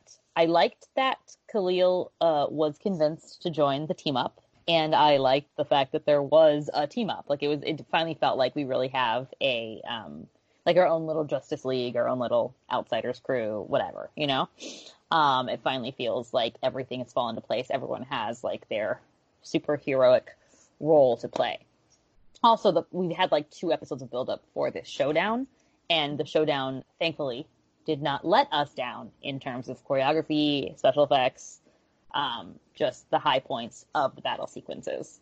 Uh, Khalil facing off with Gravedigger, uh, Grace transforming into Commander Dude, fighting off um, those people was great. Um, also, yeah, I, I feel like every everyone had like a moment uh, or more in in the different like acrobatic sequences, which I liked. Um, also, uh, the fact that Jefferson had to like rescue Tobias uh, is Oh, of yeah. interest. like you know, just just in terms of like, this is the guy that killed his dad, you know, and yet he's still put in a position to help him, and then still, you know, get into a tussle with him as it is. Um, but Brand and then Brandon trying to kill Jace, um, and then not being able, not being allowed to. I was like, oh, poor Brandon. He came here to do one thing, but he cannot kill Jace. Also, like, I swear to God, Jace has had like a, blank, a brain transplant. This is not the character from last season. I do not know who this woman is, but she's much funnier now. I don't know. Being with Markovia now, she just like seems just totally cuckoo for Cocoa Puffs, but at least it's enjoyable. So I guess that's good. um, but yeah, overall, I thought it was just like a really like well done episode, and it felt like we had been leading somewhere these last couple because the last couple has been like, when are we gonna do the thing? But we did finally do the thing. Also, I could not believe when I mean, did Jefferson kill him at the end? Kill who? Gravedigger? I don't think so. I think they I just think knocked so. He him just out. super knocked him the out. Okay, lightning. Okay, 'cause I was like, what oh I my feel like it would be a waste if they just brought him for one episode. yeah, yeah. After that's- all that's- that build up and Wayne Brady coming, and if they Exactly. killed him in that one But- episode, But Jefferson went like hard, you know, and he was like, "Nobody touches my wife," and he was like, "Rah!" and I was like, I was like, "Oh my god, I am scared. I am scared." But I did like that. Then, like you know, Lynn was like, "Thanks, babe, You did good," and then you know, like the whole like the whole family was actually like, physically reunited, right? They were like carrying them back, Mm-hmm. so which is something that I feel like we have not seen all freaking season. So I was really happy to see that. It felt it felt like, you know, it felt so metaphorical and yet physically a thing that was actually happening for us. Um, so yeah, I feel like the final shots, which is like where you like see like the cave or whatever you want to call it closing on on the team, was nice because then it feels like it's like a forward, a, a, a new way forward for Black Lightning, right? As we're adding members to the team and we're getting our whole new outsider subset. So yeah, that's me. Oh wait, I'm lying. I like the opening sequence where Jefferson was talking to himself. Well, it wasn't. oh, sorry, to Gambi. Where, but at first, it looks like he's just like, "Let me just talk to the story about my wife," you know. And you're like, "Okay, well, he's obviously talking to someone, but what is going on here?" But it was cool that he's sort of like unburdening himself to Gambi, who's like his father figure, and then at the end, Gambi said that his father, like, he was like, "Oh, your dad would be so proud of you," and so am I, or whatever. And I was like, "Ah, it's like his dad." And then I was like, expecting Gambi to just like die the very next scene. Oh my god! What if Because we I was, it was like that kind of moment between them, and I was like, "Oh, goodbye, Gambi. I'll miss you." But, but, but yeah, I, I did think that this was like a nice little showcase for Jefferson and Gambi's dynamic, even though it wasn't like in a really overt way. It just that you have Gambi there as sort of like Jefferson's guiding force. So, Yeah, I agree with a lot of that. Um, I really liked Cress's acting in the opening scene. I think it was like very strong. He had me believing that, you know, he and Talking Lynn were like, yes. yeah, that he was talking to somebody and then like he and Lynn were like, yes, OTP, you know, brought back all that. It's like a summary of their relationship basically, but he was like really strong. But when he did turn to Gambi, I honestly did laugh out loud. I was like, oh my God, he's been talking to Gambi this whole time. that was very dramatic, the music. Um, but it was a really good scene for him um, as an actor to, to play out and I really enjoyed watching it. And I really liked Khalil's arc. Like he was having to choose, like knowing what he had been capable of as painkiller, then having to choose to save Lynn. But I like that he said no at first because like he didn't really trust himself and he didn't really think that he could do it and, and what he's been through. Like he's still going through a lot in his head. But then at the end of the day, he's like, this is the right thing to do. So he did it. Um, and I really liked his conversation with Jefferson specifically because it felt like they came full circle because they've had this very tumultuous relationship and him telling Jefferson that was like not his fault what happened last season. It was sort of like a peaceful conversation. You know, they're they're working together more as equals now than before uh, when they were he was on the run with Jennifer. I like that he knew that there were like the little chips inside the inside their necks were Right. present and that he was they were being spied on, so he took them out. Love that, and I really enjoyed the fact that this team of like the whole episode was really action packed. The the family was back together finally after so long. Um, so that was really great to see. And of course, yeah, yeah I agree, fully agree with that. Gambi telling Jefferson that he's proud of him moment because that was excellent. And that's all. oh, I forgot what the what your first likes were. um, for me, yeah, I think I, I liked the conversation between Khalil and Jefferson because I feel like that that conversation went a lot better and put a lot more focus on Khalil and, and Jefferson, you know, letting Khalil know that, you know, what they made him do as painkiller wasn't his fault and then how Khalil it was Khalil's choice to come back for Lynn. Like Jefferson didn't put a lot of pressure on it. He's like, you know, you'd be a great asset to our team, but he didn't really put a lot of pressure, trying to guilt trip him into doing something or try and be like, get back on the horse, you can do it. So there wasn't no pressure on it. But Khalil made a choice to go and help, which I enjoyed. Um, I like that TC didn't he like recognize that there was like a kill switch and like one of those, like he was like staring at her and yes. she oh, thought I forgot to say that. Yes yeah, she thought it was because he liked he like her. was like, he like no. petted her hair or some shit. Yeah, it was like, yeah. super weird. And then yeah, like, like the why chip being awkward? Thing, but it yeah. was because like he yeah. Yeah, uh, and then he was but... like, "She's not even my type." No, I like girls who are like. Tristan's like, "TC, be quiet. Don't care what kind of girl." I thought it was because he liked her too. I was like, "Oh, does TC have a crush?" And then I'm like, "Oh, I see." really, really awkward, but he he did have a good purpose. So he's been like the best addition, I think, to the team, just in terms of how useful he's been with his powers. Um, yeah. so much more useful than Brandon at the moment. Oh, poor Brandon. poor Brandon. Um, I do like that Grail kind of notices that Brandon is not pulling his weight, and you know the whole thing about Brandon uh, is pushing back because he just wants to like kill Jace or whatever. And there's like weird thing with his eyes. I'm like, why does he have lightning eyes? You're you are an Earth sign, dude. You should not have lightning. but Stay in uh, your lane. Yeah. And then that kind of dynamic comes back like girls already watching Brandon and it comes back in like the actual fight where he stops Brandon from doing something potentially that he would not be able to come back from um, during the fight. Uh, I do find Jace to be really, really hilarious, and it's it's like she's crazy to the point where I don't know when she's acting and when she's not. Like, because I feel like part of her really does want to be Lynn's best friend, but then she's also like very self-serving, and so it's kind of like trying to figure out how much of her is like being genuine and wanting to work with Lynn to get out, and how much of it is just her like protecting her own ass and acting. Um, Wayne Brady finally getting to see him. I wish we knew, and hopefully he is continues to to pop back up, um, so we can know more about why he thinks Markovia is a better option than where he used to be. Because right.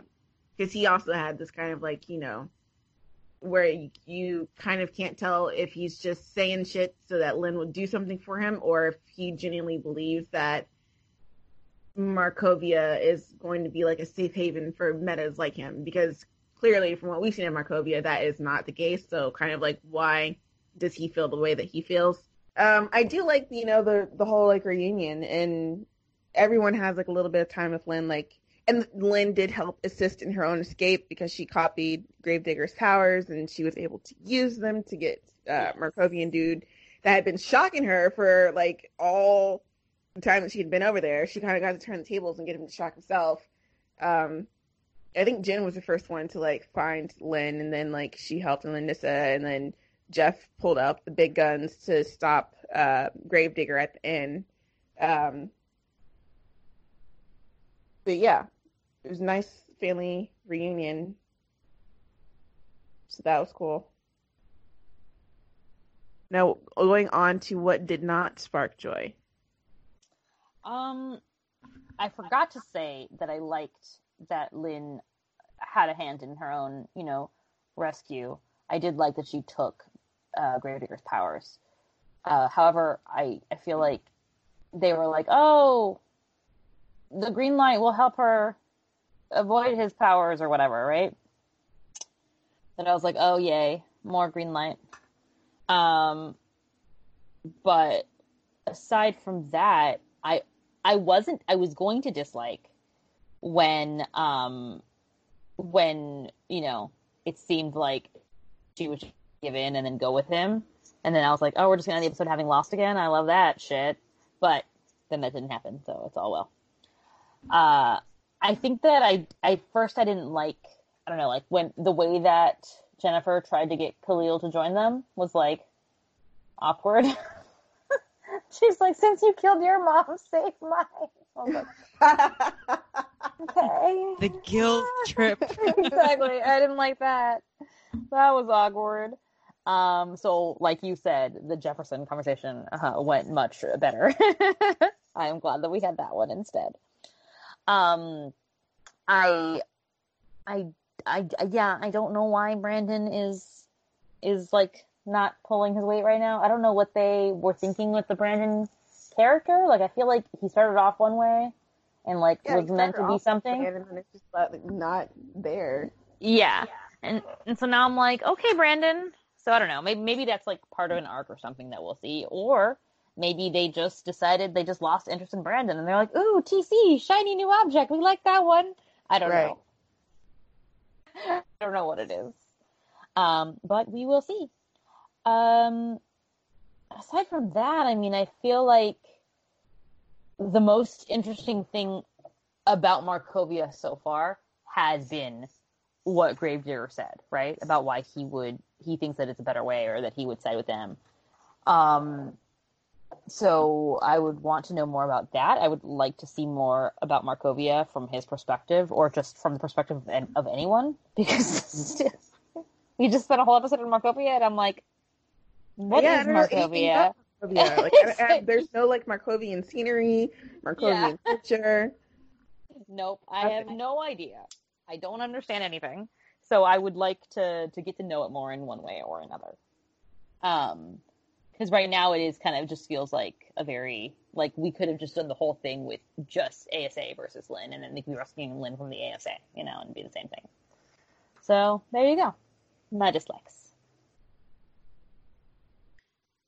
I I don't know. I felt like I liked this episode, but I also didn't really like this episode because, like you you said, that they went to rescue Lynn and Markovia, but we still don't know anything about Markovia. Like this was the opportunity to actually showcase him because I feel like they're a threat outside of Freeland. So like Freeland is locked down because of Markovia, but Markovia hasn't really been the threat to them. It's been the ASA. So now they're gone off they've gone off to Markovia and we don't get anything except like what Gravedigger says. And I don't know if it's like they don't have the budget to show us Markovia or like they're saving it for next season as they have done in the past, but like I would really like them to start delivering on some of the things that they've been leading up to overall. Because like even all the outsider stuff they've been hinting at and they haven't gotten there. And then like Grace's powers just were supposed to be connected to something. Like somebody was after her and then now she's just like she's there but she didn't really do much in this episode either and like I don't know where Thunder Grace stands right now. Like there's no forward movement. And then everything is stalled over in Freeland so now that the Pierces are working with the ASA everything with Henderson is you know stopped. And what like what's happening with the resistance? What's happening with jamila? Like what's going on in the streets of freeland? Like is jennifer even going to school anymore um all these like little things that like continuously bug me about the show sometimes because like we don't every time they introduce a new plot everything else stops for mm. several episodes until they get back to it and it's like getting near the end and i feel like we haven't really gotten to the point of what it is that the ASA and the Markovians are doing in general. Like we know that the ASA is bad, but the Markovians not so much. Um, so yeah, it, it was a great rescue episode, but I also felt like they spent too much time setting it up like the training portion even though we didn't really Yeah. see much of the training portion they were just kind of like sitting around for a lot of the episode and the rescue really didn't come in until like 30 minutes in um and that's when like the action really picked up otherwise it was just kind of like taking its time getting there because it felt like there wasn't enough in the writing to carry it through until they got to the point where they had to go rescue Lynn.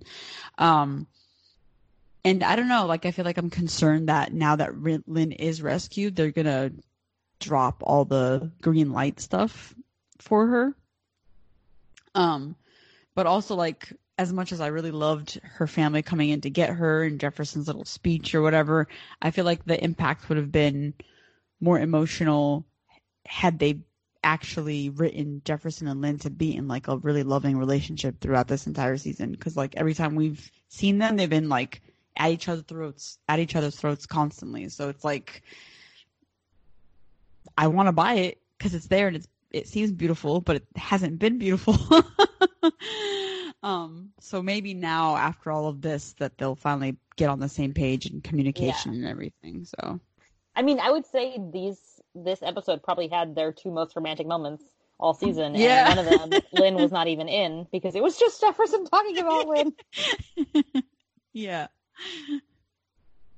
I feel like in general, I am war weary in Black Lightning. Like it's been, we've been in a war like this entire season, and I just feel like I'm kind of like tired of war. Like war is always like my least favorite subject. I don't like war movies. I didn't like war books. Hated Red Badge of Courage in high school. Like all this, like it's not my jam. The only war story that I like is Watership Down, and that's because all the characters are rabbits. so this kind of like prolonged battle war with the ASA, everything's dark, everything is like dreary. I'm just a little bit tired in general. Um, and then I, I I'd agree with what you're saying about how the Jefferson Jefferlin reunion didn't really feel earned in a sense, and that we hadn't really been seeing them clicking at all this season. Um, I don't like that Lynn. I've I've just broken record at this point, but I don't like that Lynn's like drug addiction isn't even her fault. like it's it's not a Lynn story that services Lynn. It was introduced to show you how big and scary that Odell was, that he tricked Lynn into drug addiction. Um, so it's like her the fact that she has drug addiction is not doing anything to service her story. And it doesn't really seem like they're going to get around to it in a way that will service her story other than the fact that now she needs it into in order to like have like powers or whatever. Like I feel like it, it would have played done a stronger service to her character development if they had taken the Odell thing out of it and it was something that a slippery slippery slope that Lynn decided to go down of her own accord um, to like level the playing field or whatever. Um, but yeah, like you said, like I don't know now that they are back together and they, you know, that she's been rescued, but there's still the same issues of her having this drug addiction and the fact that every time someone's brought it up to her, she's thrown it back in their face of, well, you know, you have a hero complex or da da da da. So, and the fact that she tried, like she tried a little bit in Markovia, but it was like a situation where she, quote unquote, needed it to, in order to survive. And so it's like, well, where does where does this kick in? And Lynn's kind of like back half of who, what kind of doctor do I want to be, kind of thing. And I don't know that they like her that much to explore that. So who knows? Brandon, Brandon continues like I, I was really interested in Brandon and like you guys said like I felt like he they had a plan for Brandon in the beginning um but then they're like you know we like TC better we like TC with Jen better so let's not do that with Brandon we like not TC Khalil with Jennifer better so let's not do that with Brandon we like TC better as a meta so let's not do that with Brandon um he Geoforce but he's not the prince of Markovia, so we're not gonna do that. And so it's just kind of Right. like, what what are you gonna do? like, what are you gonna do with him? you know, they're obviously not going to let him kill. If they didn't let Jen kill Tobias, they're probably not going to let, you know, Brandon killed Jace. So then what the fuck is he supposed to do? I would like to know that. Um, and he hasn't done anything with his actual powers. Like all he does is like Right. shake the ground like a little bit.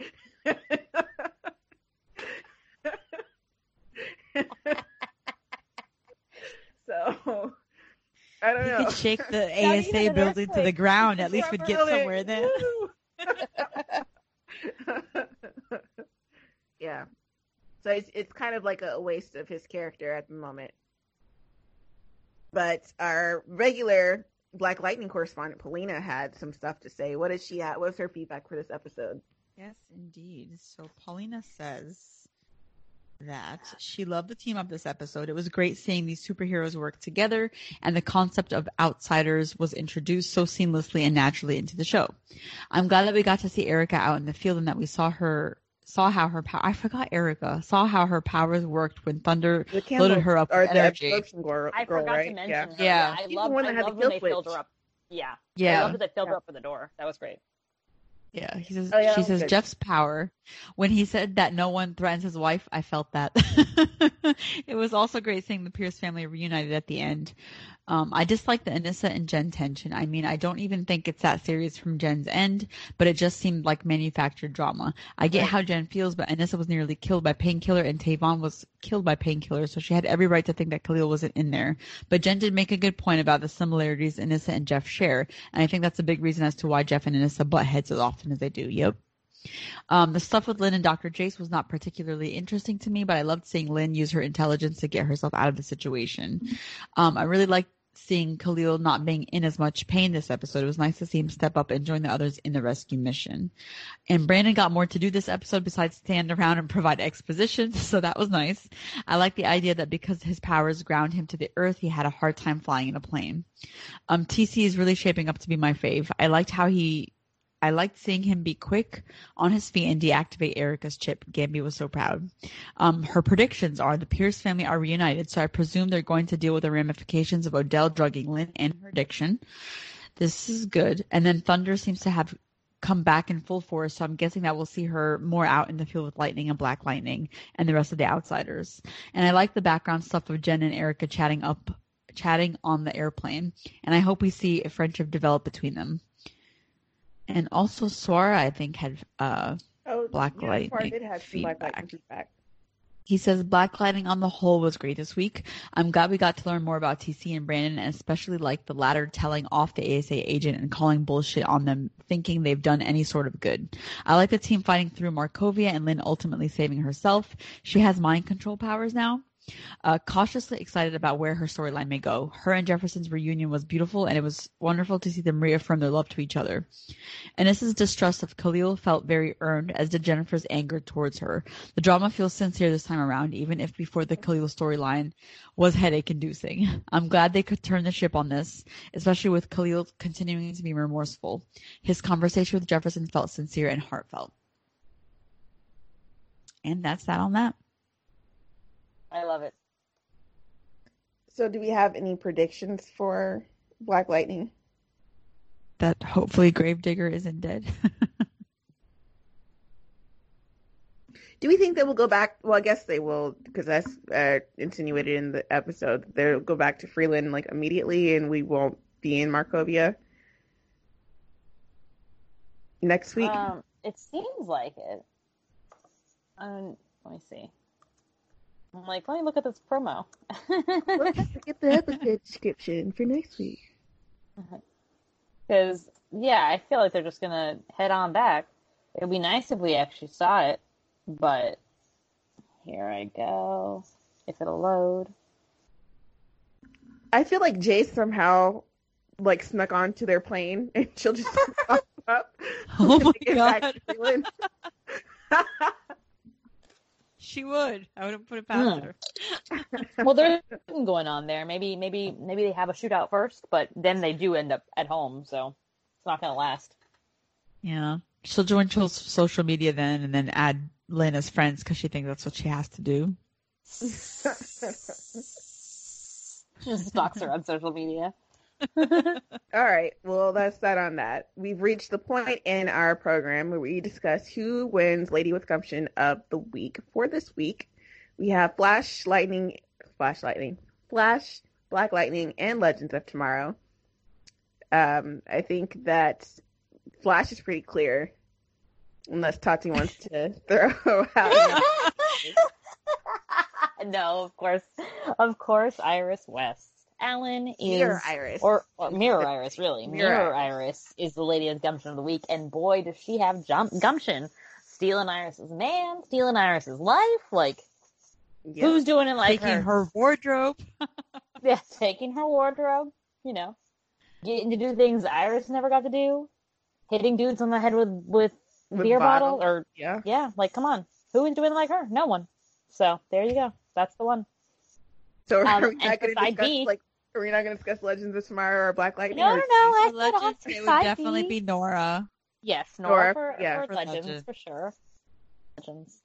Um, and for Black Lightning, I mean, all a lot of the girls, you know, got got their kicks in. Maybe I would I would throw Lena Bone. Um, yay! because she did she did have like a plan to save herself. Mhm. Um, and she she was responsible mostly for saving herself and using like her the powers that she got from Gravedigger. I support this. So yeah. And she got Jace to cooperate, which is impressive. Which is like yeah, it's like hurting Jace is like hurting cats, like multiple cats and trying to hurt them all to do one thing. and Lena somehow managed to do it. Um Yep. out of the three, who would be your overall? Iris, of course. yeah, I second that. Over Nora? I'm playing devil's Oh. advocate. I mean, the only reason I'd give it to Nora would be because I'm afraid I won't see her again. Oh my god. but I do think it was, you know, Iris, I, Mirror Iris owned the week. All right. This is back to back wins for Iris West. Good thing no one's keeping track anymore. yeah, I mean, if this season keeps like keeps going the way it is, I don't know. We'll Competition. accused of like bias. Iris has won seven times in a row. What? Who's gonna call Um, us on it? Who's gonna call us on it? tune in next week. Well, she ha- she will have some competition next week because we'll Mhm. finally get Supergirl and Batwoman oh back. Yeah. I thought you were gonna say because we'll finally meet Sue.